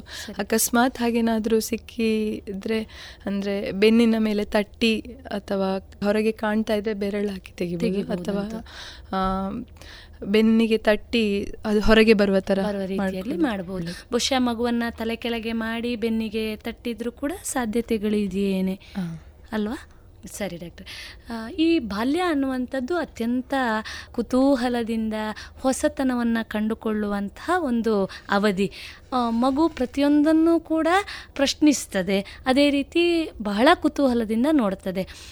ನಾಣ್ಯವನ್ನು ಸಿಕ್ಕಿದಾಗ ಬಾಯಿಗೆ ಹಾಕ್ಕೊಳ್ತದೆ ಸಣ್ಣ ಸಣ್ಣ ಬೀಜಗಳನ್ನು ಸಿಕ್ಕಿದಾಗ ಮೂಗಿಗೆ ಹಾಕ್ಕೊಳ್ತದೆ ಅಥವಾ ಕಿವಿಗೆ ಹಾಕ್ಕೊಳ್ತದೆ ಬಹುಶಃ ನಾವೆಲ್ಲ ಕಂಡುಕೊಂಡಿರುವಂಥ ಸಮಸ್ಯೆ. ಇಂಥ ಸಂದರ್ಭಗಳಲ್ಲಿ ಯಾವ ರೀತಿಯ ಪ್ರಥಮ ಚಿಕಿತ್ಸೆಯನ್ನು ಮಾಡಬಹುದು?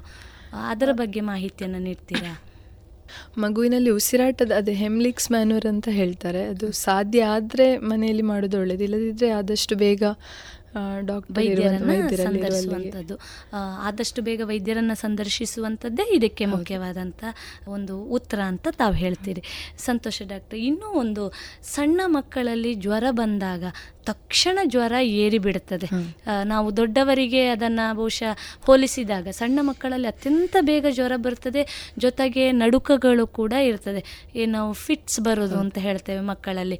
ಈ ಸಂದರ್ಭಗಳಲ್ಲಿ ಇದು ಯಾಕೆ ಅಷ್ಟು ತೀವ್ರವಾಗಿ ಮಗುವಿನಲ್ಲಿ ಜ್ವರ ಅತ್ಯಂತ ಬೇಗವಾಗಿ ಅದರ ತೀವ್ರತೆಯನ್ನು ಪಡ್ಕೊಳ್ತದೆ? ಮತ್ತು ಈ ಸಂದರ್ಭದಲ್ಲಿ ನಾವು ಏನು ಮಾಡಬಹುದು? ಇದರ ಬಗ್ಗೆ ಮಾಹಿತಿಯನ್ನು ನೀಡ್ತೀರಾ? ಮನೆಯಲ್ಲಿ ಯಾವುದೇ ಮೆಡಿಸಿನ್ ಇಲ್ಲದಿದ್ದಾಗ ಟೆಪಿಡ್ ಸ್ಪಾಂಜಿಂಗ್ ಅಂತ ಹೇಳ್ತೇವೆ. ಒಂದು ಬೌಲ್ನಲ್ಲಿ ನೀರು ತಗೊಂಡು ತುಂಬ ಕೋಲ್ಡ್ ನೀರಾಗಿರಬೇಕು ಅಂತಿಲ್ಲ ಮಾಮೂಲಿ ರೂಮ್ ಟೆಂಪ್ರೇಚರಲ್ಲಿರುವ ನೀರು ಅಥವಾ ಸ್ವಲ್ಪ ಹದ ಬಿಸಿ ಇರುವ ನೀರು ತಗೊಂಡು ಒಂದು ಬಟ್ಟೆ ತಗೊಂಡು ಅದರಲ್ಲಿ ಒದ್ದೆ ಮಾಡಿ ಮಗುವಿನ ಪೂರ ದೇಹವನ್ನು ಪೂರ ಅದರಲ್ಲಿ ಒರೆಸ್ತಾ ಇರಬೇಕು. ಒಂದು ಹತ್ತು ನಿಮಿಷಗಳ ಕಾಲ ಒರೆಸಬೇಕು. ತಲೆಯಿಂದ ಹಿಡಿದು ಕುತ್ತಿಗೆ ಎದೆ ಬೆನ್ನು ಕೈ ಕಾಲುಗಳು ಎಲ್ಲವನ್ನು ಒರೆಸ್ತಾ ಇರಬೇಕು.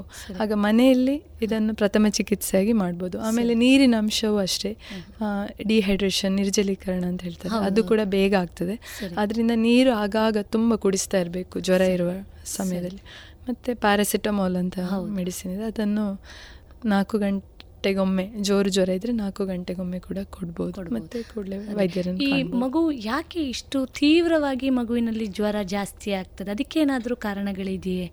ಸ್ಪೆಷಲ್ ಕಾರಣ ಅಂತ ಏನು ಇಲ್ಲ. ಮಗು- ವೈರಲ್ ಇನ್ಫೆಕ್ಷನ್ ಆದಾಗ ಆ ಥರ ಎಲ್ಲ ಆದಾಗ ಜ್ವರದ ತೀವ್ರತೆ ಜಾಸ್ತಿ. ಈ ಮಗುವಿನ ಜ್ವರದ ಜೊತೆಗೆ ಇನ್ನೊಂದು ಸಾಮಾನ್ಯವಾಗಿ ಕಂಡುಬರುವಂಥ ಸಮಸ್ಯೆ ಅಂದರೆ ಈ ಎಲರ್ಜಿ ಅನ್ನುವಂಥದ್ದು ಮಗುವಿಗೆ ಉಸಿರು ಕಟ್ಟುವಂಥದ್ದು ಶೀತ ಆಗುವಂಥದ್ದು. ಇದು ಕೂಡ ಸಣ್ಣ ಮಕ್ಕಳಲ್ಲಿ ಜಾಸ್ತಿ ಇರ್ತದೆ. ಇದು ಯಾಕೆ ಬರ್ತದೆ? ಈ ಎಲರ್ಜಿ ಅನ್ನುವಂಥದ್ದು ಸಾಮಾನ್ಯವಾಗಿ ಇವತ್ತಂತೂ ಬಹಳಷ್ಟು ಮಕ್ಕಳಲ್ಲಿ ನಾವು ಈ ಸಮಸ್ಯೆಯನ್ನು ಕಾಣ್ತೇವೆ. ಇದು ಸಾಮಾನ್ಯ ಎಷ್ಟು ಅವಧಿಯಲ್ಲಿ ಮಗು ಅದರ ತೀವ್ರತೆಯನ್ನು ಕಡಿಮೆ ಮಾಡಿಕೊಳ್ಳಿಕ್ಕೆ ಸಾಧ್ಯ ಇದೆ? ಇದ್ರ ಬಗ್ಗೆ ಮಾಹಿತಿಯನ್ನು ನೀಡ್ತೀರಾ? ವೈರಲ್ ಇನ್ಫೆಕ್ಷನ್ನೇ ಮೊದಲ ಕಾರಣ ಶೀತ ಆಗಾಗ ಆಗ್ತಾ ಇರ್ಲಿಕ್ಕೆ ವೈರಲ್ ಇನ್ಫೆಕ್ಷನ್ ಕಾರಣ. ಮಗು ಶಾಲೆಗೆ ಹೋಗ್ಲಿಕ್ಕೆ ಪ್ರಾರಂಭ ಮಾಡಿದಾಗ ಇದು ಸ್ವಲ್ಪ ಜಾಸ್ತಿ ಕಂಡು ಬರ್ತದೆ. ಅಲ್ಲಿ ತನಕ ಎಕ್ಸ್ಪೋಜರ್ ಇರುವುದಿಲ್ಲ. ಮನೆಯಲ್ಲೇ ಇರ್ತದೆ ಮಗು ಆದ್ರಿಂದ ಅಷ್ಟು ಕಂಡು ಬಂದಿರ್ಲಿಕ್ಕಿಲ್ಲ. ಅದೇ ಶಾಲೆಗೆ ಹೋಗ್ಲಿಕ್ಕೆ ಶುರು ಮಾಡಿದಾಗ ಬೇರೆ ಬೇರೆ ಮಕ್ಕಳಿಂದ ಎಲ್ಲ ಇನ್ಫೆಕ್ಷನ್ ಟ್ರಾನ್ಸ್ಮಿಟ್ ಆಗಿ ಜಾಸ್ತಿ ಕಂಡು ಬರ್ಬೋದು. ಆಗುವಂಥ ಸಾಧ್ಯತೆ ಏಳೆಂಟು ವರ್ಷ ಆದಾಗ ತನ್ನಷ್ಟಕ್ಕೆ ಅದು ಆ ಎಲ್ಲ ಸಮಸ್ಯೆಗಳನ್ನು ಮೀರಿ ನಿಲ್ಲುವಂಥ ಸಂದರ್ಭಗಳಲ್ಲಿ ಇದೆಲ್ಲ ತನ್ನಿಂತಾನೇ ಕಡಿಮೆ ಆಗ್ತದೆ. ಸಂತೋಷ ಡಾಕ್ಟರ್. ಇನ್ನೂ ಒಂದು ಈ ಮಕ್ಕಳ ಜೀವನ ಶೈಲಿನ ನೋಡಿದಾಗ ನಮಗೆ ಕಂಡು ಬರುವಂಥದ್ದು ಈ ಮಗು ನೀಲಿ ಆಗುವುದು ಅಥವಾ ಬ್ಲೂ ಬೇಬಿ ಸಿಂಡ್ರೋಮ್ ಅಂತ ಏನು ನಾವು ಹೇಳ್ತೇವೆ. ಈ ಬ್ಲೂ ಬೇಬಿ ಸಿಂಡ್ರೋಮ್ ಅಂದರೆ ಏನು? ಅದ್ರ ಬಗ್ಗೆ ಮಾಹಿತಿಯನ್ನು ನೀಡ್ತೀರಾ? ಅದು ಒಂದು ಬಗೆಯ ಹೃದಯ ಸಂಬಂಧಿ ತೊಂದರೆ ಅಂದರೆ ಆಕ್ಸಿಜನೇಷನ್ ಆಫ್ ದ ಬ್ಲಡ್ ಅಂತ ಹೇಳ್ತೇವೆ. ಅದು ಸರಿಯಾಗಿ ಆಗದೇ ಇರುವಾಗ ಆ ಥರ ನೀಲಿ ಕಲರಲ್ಲಿ ಮಗು ಕಾಣ್ಬೋದು. ಮಗು ನೀಲಿ ಕಲರಲ್ಲಿ ಕಾಣುವಂತ ಸಾಧ್ಯತೆಗಳು ಬಹುಶಃ ಇದಕ್ಕೂ ಕೂಡ ಶಸ್ತ್ರಚಿಕಿತ್ಸೆಯ ಅಗತ್ಯ ಇದೆ ಖಂಡಿತವಾಗಿ ಅಗತ್ಯ ಇದೆ. ಆ ಶಸ್ತ್ರಚಿಕಿತ್ಸೆಯ ನಂತರ ಮಗು ಎಲ್ಲ ಸಾಮಾನ್ಯ ಮಗುವಿನಂತೆ ಜೀವಿಸುವ ಸಾಧ್ಯತೆಗಳು ಕೂಡ ಇದೆ. ಹೌದು. ಅಲ್ವಾ ಡಾಕ್ಟ್ರೆ? ಸಂತೋಷ. ಡಾಕ್ಟ್ರೆ ಇನ್ನೂ ಒಂದು ಪ್ರಶ್ನೆ.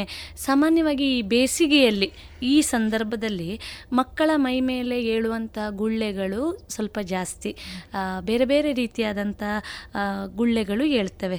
ಇದರ ನಿವಾರಣೆಯನ್ನು ಯಾವ ರೀತಿ ಮಾಡ್ಬೋದು? ಮಕ್ಕಳು ಶಾಲೆಯಿಂದ ಆಟಾಡಿ ಬರುವಂಥ ಸಂದರ್ಭದಲ್ಲಿ ಸೆಕೆ ಗುಳ್ಳೆಗಳಿರ್ಬೋದು. ಅದೇ ರೀತಿ ಈ ಚಿಕನ್ ಪಾಕ್ಸು ಸಿಡುಬು ಏನು ಹೇಳ್ತೇವೆ ಇದು ಇರುವಂಥ ಸಾಧ್ಯತೆಗಳಿದೆ. ಇದನ್ನು ನಿವಾರಣೆಗೆ ಏನು ಮಾಡ್ಬೋದು? ಅದ್ರ ಬಗ್ಗೆ ಮಾಹಿತಿಯನ್ನು ಕೊಡ್ತೀರಾ? ತುಂಬ ಬಿಸಿಲೆಲ್ಲ ಜಾಸ್ತಿ ಇರುವ ಕಾರಣ ನೀರಿನ ಅಂಶ ಮಕ್ಕಳಿಗೆ ಜಾಸ್ತಿ ಕೊಡಬೇಕು ನೀರು ಜಾಸ್ತಿ ಕೊಡಬೇಕು. ಆಮೇಲೆ ತೆಳುವಾಗಿರುವ ಹತ್ತಿಯ ಬಟ್ಟೆಗಳನ್ನು ಧರಿಸುವುದು ಉತ್ತಮ. ಆಮೇಲೆ ಸ್ನಾನ ಎರಡು ಬಾರಿ ಮಾಡಿದರೆ ಒಳ್ಳೆಯದು ಹೀಗೆ. ಹೀಗೆ. ಮಗುವನ್ನು ಶುಚಿತ್ವದಲ್ಲಿ ಇಟ್ಟುಕೊಂಡಷ್ಟು ಈ ಎಲ್ಲ ಸಮಸ್ಯೆಗಳನ್ನು ನಾವು ತನ್ನಿಂದ ತಾನೇ ಪರಿಹಾರ ಕಂಡುಕೊಳ್ಳಬಹುದು. ಸಂತೋಷ ಡಾಕ್ಟ್ರಿ ಇನ್ನೂ ಒಂದು ಮುಖ್ಯವಾದಂಥ ಪ್ರಶ್ನೆ. ನಮ್ಮ ಈ ಹಳ್ಳಿಯಲ್ಲಿ ಸಣ್ಣ ಮಗುವನ್ನು ನೋಡಿದಾಗ ಅದರ ತಲೆಯ ಆಕಾರವನ್ನು ನೋಡಿ ಹಿರಿಯರು ಹೇಳೋದಿದೆ ಅದರ ತಲೆ ಬಿಟ್ಟಿದೆ ಅಂತ ಹೇಳಿಕೊಂಡು. ವೈದ್ಯರನ್ನು ಕೇಳಿದರೆ ಅದು ಇನ್ನೂ ಪೂರ್ಣ ಪ್ರಮಾಣದಲ್ಲಿ ಬೆಳಿಬೇಕಷ್ಟೇ ಅನ್ನುವಂಥ ಉತ್ತರವನ್ನು ನಮಗೆ ನೀಡ್ತಾರೆ. ಆದರೆ ಈ ಕಲ್ಪನೆಯಲ್ಲಿ ಮಗುವಿನ ತಲೆ ಬಿಟ್ಟಿದೆ ಅನ್ನುವಂಥ ಕಲ್ಪನೆಯಲ್ಲಿ ಅದರ ತಲೆ ಮೇಲೆ ಸುಟ್ಟಿಡುವಂಥದ್ದು ಇಂಥ ಒಂದು ಅವೈಜ್ಞಾನಿಕವಾದಂಥ ವಿಧಾನಗಳನ್ನು ಕೂಡ ಬಳಸ್ತಾರೆ. ಇಂಥ ಸಂದರ್ಭದಲ್ಲಿ ತಾವು ಏನು ಹೇಳ ಬಯಸ್ತೀರಿ ಅದು ತುಂಬ ತಪ್ಪು. ಅಮಾನವೀಯ. ಯಾಕಂದ್ರೆ ತಲೆ ಬಿಟ್ಟುದಂದ್ರೆ ಗ್ಯಾಪ್ ಅಂತ ಹೇಳ್ತೇವೆ. ಅದು ನಾರ್ಮಲ್ ಅದು ಮಕ್ಕಳಲ್ಲಿ ಹುಟ್ಟುವಾಗ ನಾರ್ಮಲ್. ಸರಿ. ಅದು ಸ್ವಾಭಾವಿಕವಾಗಿ ಇರುವಂತದ್ದು ಇರುವಂಥದ್ದು ಪ್ರತಿಯೊಂದು ಮಗುವಿನಲ್ಲಿಯೂ ಸ್ವಾಭಾವಿಕವಾಗಿ ಇರುವಂತದ್ದು ಬೆಳೀತಾ ಬೆಳೀತಾ ತನ್ನಿಂತಾನೇ ಆ ಎಲ್ಲ ಪ್ರಕ್ರಿಯೆಗಳು ಕೂಡ ಸಂಪೂರ್ಣಗೊಳ್ಳುತ್ತವೆ. ಮಗು ಒಂದು ಸಂಪೂರ್ಣ ಮಗುವಾಗಿ ರೂಪುಗೊಳ್ಳುತ್ತದೆ. ಸರಿ ಡಾಕ್ಟ್ರೆ ಭಾಳಷ್ಟು ವಿಷಯಗಳನ್ನು ಇಷ್ಟು ಹೊತ್ತು ನಮ್ಮ ಜೊತೆ ಹಂಚಿಕೊಂಡಿದ್ದೀರಿ. ಮಗು ಅನ್ನುವಂಥದ್ದು ನಿಸರ್ಗದ ಒಂದು ವಿಸ್ಮಯ. ಅದರ ಬೆಳವಣಿಗೆ ಹಂತಗಳನ್ನು ನಾವೆಲ್ಲರೂ ತುಂಬ ಸಂತೋಷ ಪಡ್ತೇವೆ. ಒಂದು ಮಗುವನ್ನು ಒಂದು ಕುಟುಂಬ ಸ್ವೀಕರಿಸುವಂಥ ಈ ಸಂದರ್ಭದಲ್ಲಿ ತಾವು ಏನು ಹೇಳ ಬಯಸ್ತೀರಾ? ಹೆತ್ತವರಿಗೆ ಏನು ಮಾಹಿತಿಯನ್ನು ಈ ಸಂದರ್ಭದಲ್ಲಿ ಹೇಳಲಿಕ್ಕೆ ಇಷ್ಟಪಡ್ತೀರಿ? ಮಗು ಬರುವ ಮುಂಚೆಯೇ ಅಂದರೆ ಗರ್ಭಿಣಿ ಆಗಿರುವ ಸಮಯದಲ್ಲಿ ಅಥವಾ ಅದಕ್ಕಿಂತ ಮುಂಚೆಯೇ ಕೆಲವು ಮಾಹಿತಿಗಳನ್ನೆಲ್ಲ ತಿಳಿದುಕೊಳ್ಬೇಕು. ಆಗ ತುಂಬ ಅನಾಹುತಗಳನ್ನೆಲ್ಲ ತಪ್ಪಿಸಿಕೊಳ್ಬೋದು. ಸರಿ. ನಾರ್ಮಲ್ ಮಗುವನ್ನು ಹೇಗೆ ಬೆಳೆಸುವಂಥದ್ದು ಅದರ ಆಹಾರ ಕ್ರಮ ಹೇಗೆ ಚಿಕ್ಕ ಪುಟ್ಟ ಸಮಸ್ಯೆಗಳೇನು ಇದರ ಬಗ್ಗೆ ಎಲ್ಲ ಮಾಹಿತಿ ಮೊದಲೇ ತಿಳ್ಕೊಂಡ್ರೆ ಉತ್ತಮ. ಉತ್ತಮ. ಬಹುಶಃ ಮಗು ಅದಕ್ಕೆ ಒಂದು ಮಾತು ಇದೆ. ಕೂಸು ಹುಟ್ಟುವ ಮುಂಚೆ ಕುಲಾವಿ ಹೊಲಿಸಿದ್ರು ಅಂತ. ಆ, ನಿಟ್ಟಿನಲ್ಲಿ ಮೊದಲೇ ಬಹುಶಃ ಬಹಳಷ್ಟು ಮಾಹಿತಿಗಳನ್ನು ಪಡ್ಕೊಂಡ್ರೆ ಮಗುವನ್ನು ಬೆಳೆಸುವ ರೀತಿಯನ್ನು ಕೂಡ ನಾವು ತಿಳ್ಕೊಂಡ್ರೆ ಸುಂದರವಾದಂಥ ರೀತಿಯಲ್ಲಿ ನಾವು ಮಗುವನ್ನು ಬೆಳೆಸ್ಬೋದು ಅಂತ ತಾವು ಹೇಳಲಿಕ್ಕೆ ಇಷ್ಟಪಡ್ತೀರಿ. ಸಂತೋಷ ಡಾಕ್ಟ್ರೆ ಬಹಳಷ್ಟು ವಿಷಯಗಳನ್ನು ನಮ್ಮ ಶೋತೃ ಬಾಂಧವರಿಗೆ ನೀಡಿದ್ದೀರಿ. ರೇಡಿಯೋ ಪಂಚಜನ್ಯದ ಪರವಾಗಿ ತಮಗೆ ಹೃದಯಾಂತರಾಳದ ಧನ್ಯವಾದಗಳು. ಧನ್ಯವಾದ. ಇದುವರೆಗೆ ವೈದ್ಯ ದೇವೋಭವ ಕಾರ್ಯಕ್ರಮದಲ್ಲಿ ಮಕ್ಕಳ ತಜ್ಞೆ ಡಾಕ್ಟರ್ ಅರ್ಚನಾ ಅವರೊಂದಿಗೆ ಮಕ್ಕಳ ಆರೈಕೆ ಕುರಿತ ಸಂದರ್ಶನವನ್ನ ಕೇಳಿದಿರಿ.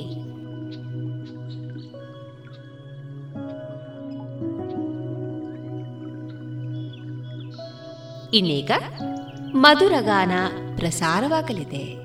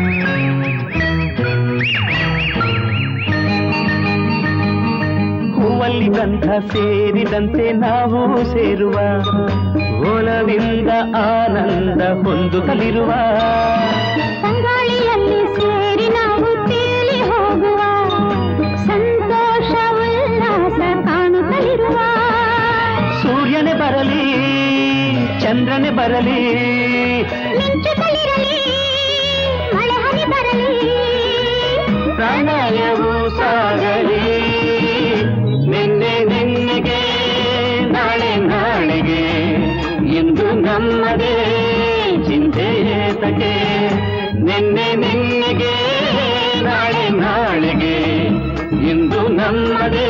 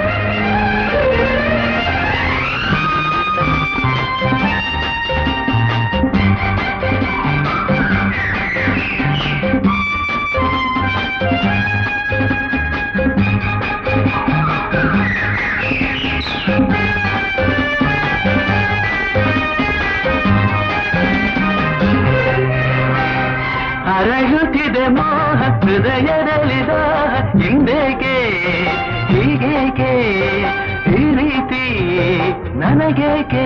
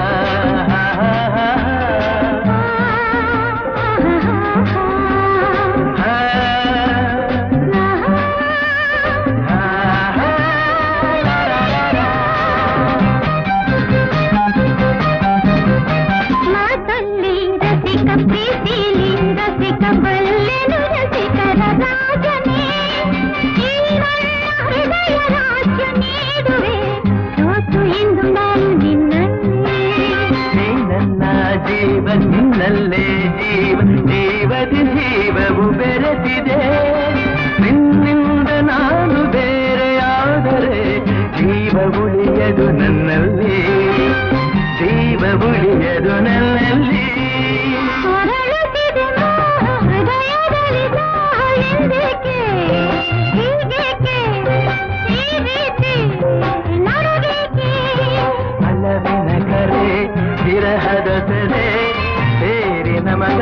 ತಂದಂತ ಹೊಸ ಕಾಣಿಕೆ. ಅರಳುತ್ತಿದೆ ಮೋಹ ಹೃದಯದಲ್ಲಿ ಲಾರರ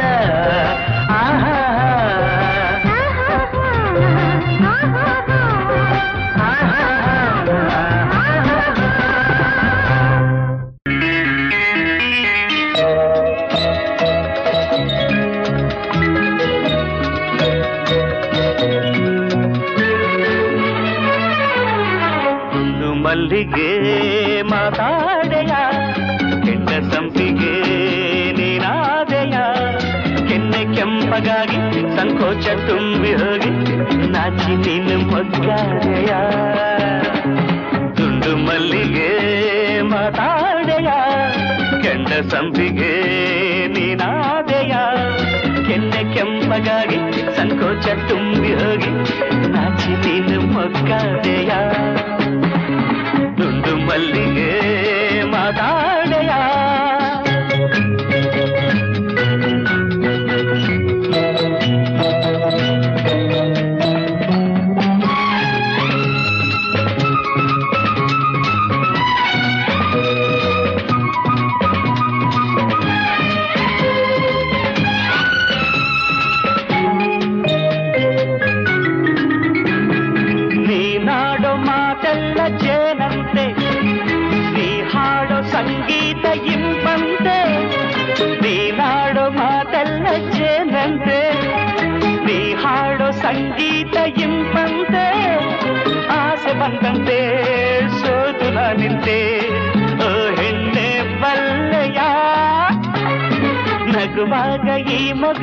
ಶಶಿಯಂತೆ ನಲಿದಾಗ ಕುಣಿದಾಡ ನವಿಲಂತೆ. ನಗುವಾಗ ಈ ಮಗವು ಶಶಿಯಂತೆ ನಲಿದಾಗ ಕುಣಿದಾಡ ನವಿಲಂತೆ. ನಿನ್ನ ಕಂಡಂತೆ ಒಲಿದು ನ ಬಂದೆ. ನಿನ್ನನ್ನು ಬಯಸಿದೆ. ಬಂದೀಗ ಸೇರಿದೆ. ದುಂಡು ಮಲ್ಲಿಗೆ ಮಾತಾಡೆಯ ಕೆಂಡ ಸಂಪಿಗೆ ನೀನಾದೆಯ ಕೆನ್ನೆ ಕೆಂಪಗಾಗಿ ಸಂಕೋಚ ತುಂಬಿ ಹೋಗಿ ನಾಚಿ ನಿನ್ನ ಮೊಗ್ಗಾದೆಯ ದುಂಡು ಮಲ್ಲಿಗೆ ಮಾತಾಡೆಯ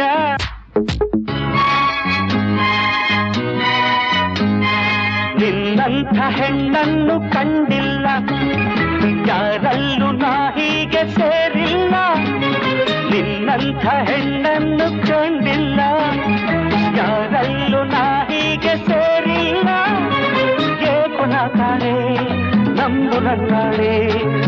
ಬಲವಿಂದ ಸೇರೆಯ. ನನ್ನಾಸೆ ನಿನ್ನಲ್ಲಿ ಏಕಿಲ್ಲ.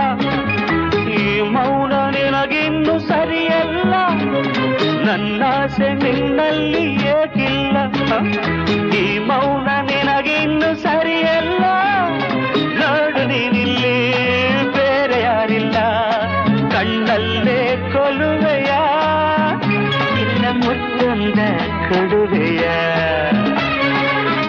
ಮಲ್ಲಿಗೆ ಮಾತಾಡೆಯ ಕೆಟ್ಟ ಸಂಪಿಗೆ ನೀನಾದೆಯ ಕೆನ್ನೆ ಕೆಂಪಗಾಗಿ ಸಂಕೋಚ ತುಂಬಿ ಹೋಗಿ ನಾಚಿ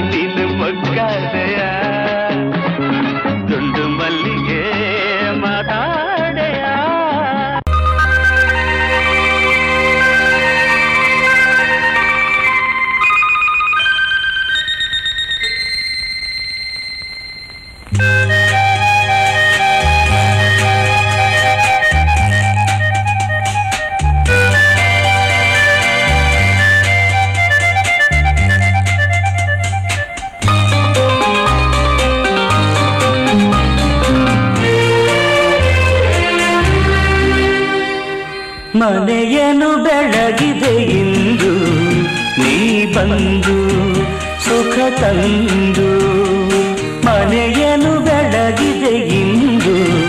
ನೀ ಬಂದು ಸುಖ ತಂದು ಕಣ್ಣಲ್ಲಿ ಕಲೆತೆ ಉಸಿರಲಿ ಬೆರೆತೆ, ನೀನು ನನ್ನಲ್ಲೇ ಸೇರಿ ಹೋದೆ.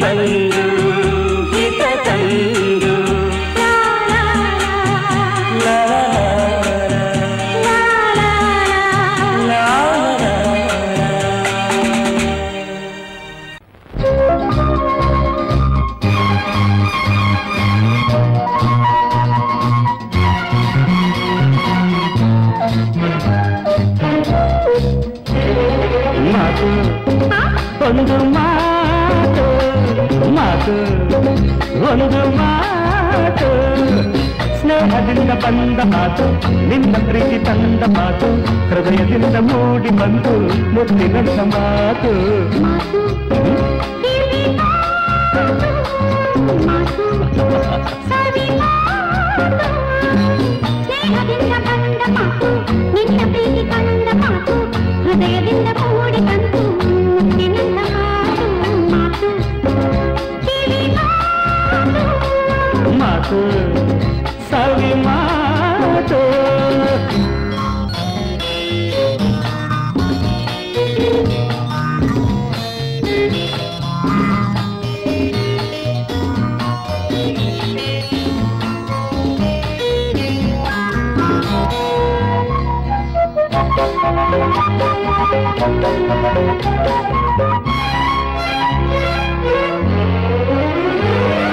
ಹೊನ್ನ ಮಾತು, ನಿನ್ನ ಕೆಣಕುವ ಬಿಸಿ ಮಾತು.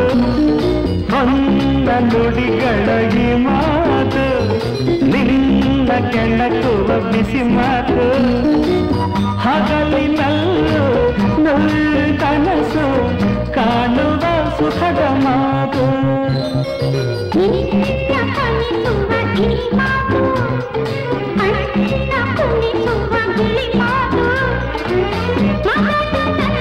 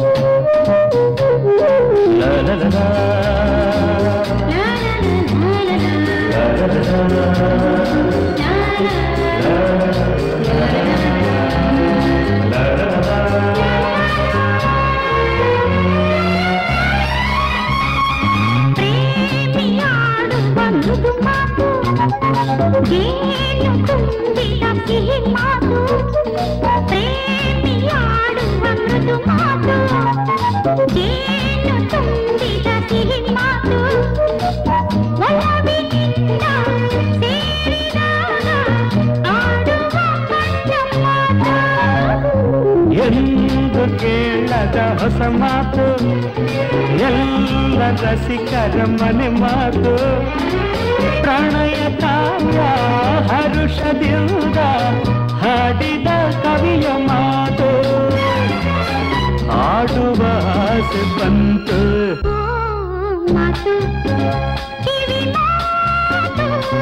ಮಾತು ಸವಿ ಮಾತು.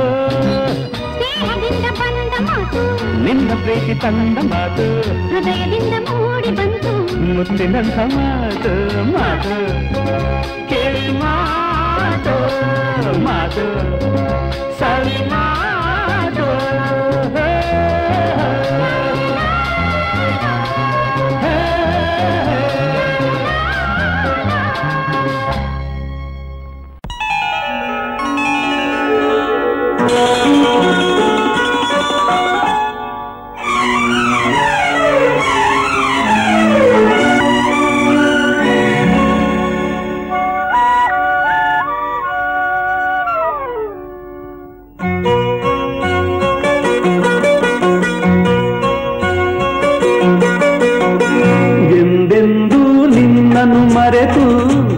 ನಾನಿರಲಾರೆ.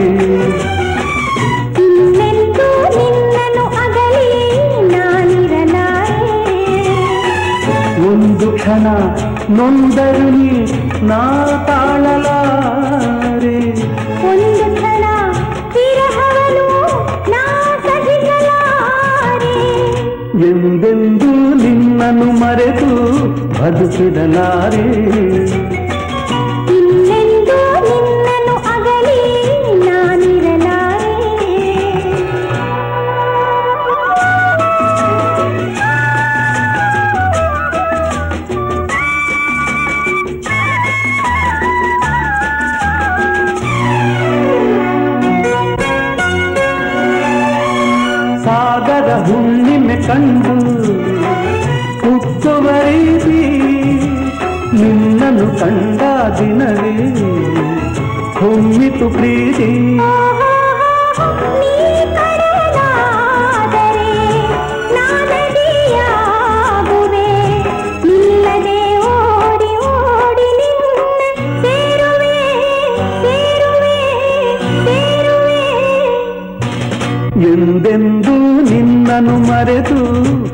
சிதலாறு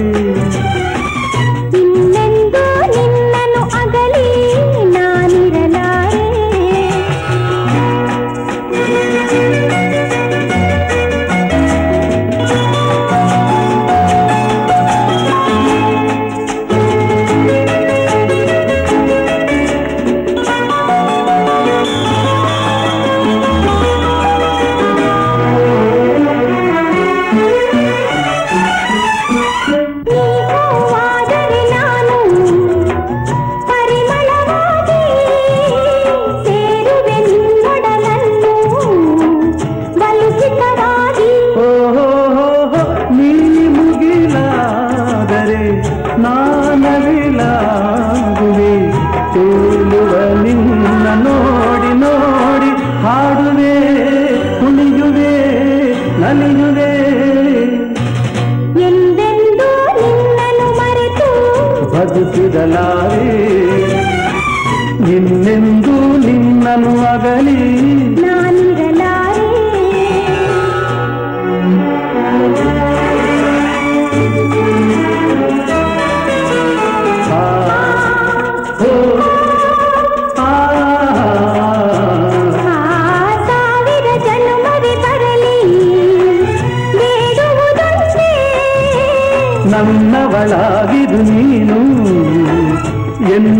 வரும்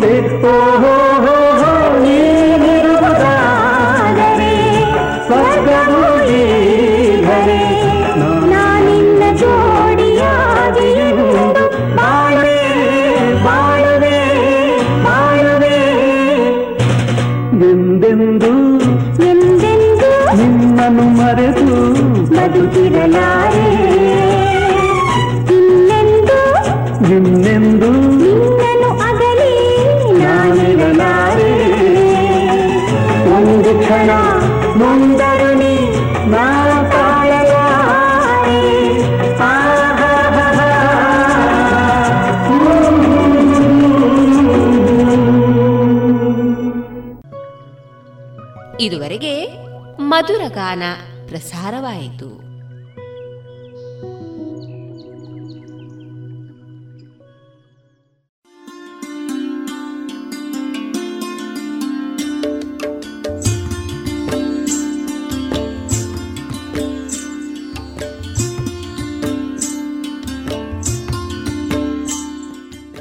ರೇಡಿಯೋ ಪಾಂಚಜನ್ಯ ಸಮುದಾಯ ಬಾನುಲಿ ಕೇಂದ್ರದಿಂದ ನಿಮ್ಮ ಕಾರ್ಯಕ್ರಮಗಳು ಪ್ರಸಾರವಾಗಬೇಕೆ? ಹಾಗಿದ್ದರೆ ನಮ್ಮನ್ನು ಸಂಪರ್ಕಿಸಿ. ನಮ್ಮ ದೂರವಾಣಿ ಸಂಖ್ಯೆ ಸೊನ್ನೆ ಎಂಟು ಎರಡು ಐದು ಒಂದು, ಎರಡು ಒಂಬತ್ತು ಎಂಟು ನಾಲ್ಕು ಒಂಬತ್ತು ಒಂಬತ್ತು.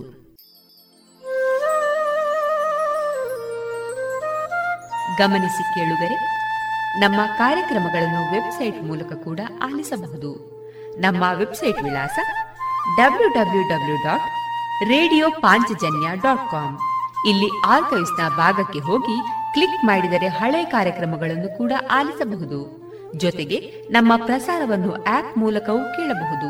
ಪ್ಲೇಸ್ಟೋರ್ನಲ್ಲಿ ಪಾಂಚಜನ್ಯ ಸರ್ಚ್ ಮಾಡಿ, ಡೌನ್ಲೋಡ್ ಮಾಡಿಕೊಂಡು ತಮ್ಮ ಮೊಬೈಲ್ಗಳಿಗೆ ಇನ್ಸ್ಟಾಲ್ ಮಾಡಿದರೆ ರೇಡಿಯೋ ಪ್ರಸಾರದ ಕಾರ್ಯಕ್ರಮವನ್ನು ನೀವು ಆಲಿಸಬಹುದು. ನಮ್ಮ ಪ್ರಸಾರದ ಬಗೆಗೆ ನಿಮ್ಮ ಅಭಿಪ್ರಾಯಗಳನ್ನು ಹಂಚಿಕೊಳ್ಳಲು ನಮ್ಮ ವಿಳಾಸ ರೇಡಿಯೋ ಪಾಂಚಜನ್ಯ ತೊಂಬತ್ತು ಬಿಂದು ಎಂಟು ಎಫ್ಎಂ ಸಮುದಾಯ ಬಾನುಲಿ ಕೇಂದ್ರ ನೆಹರು ನಗರ, ಪುತ್ತೂರು.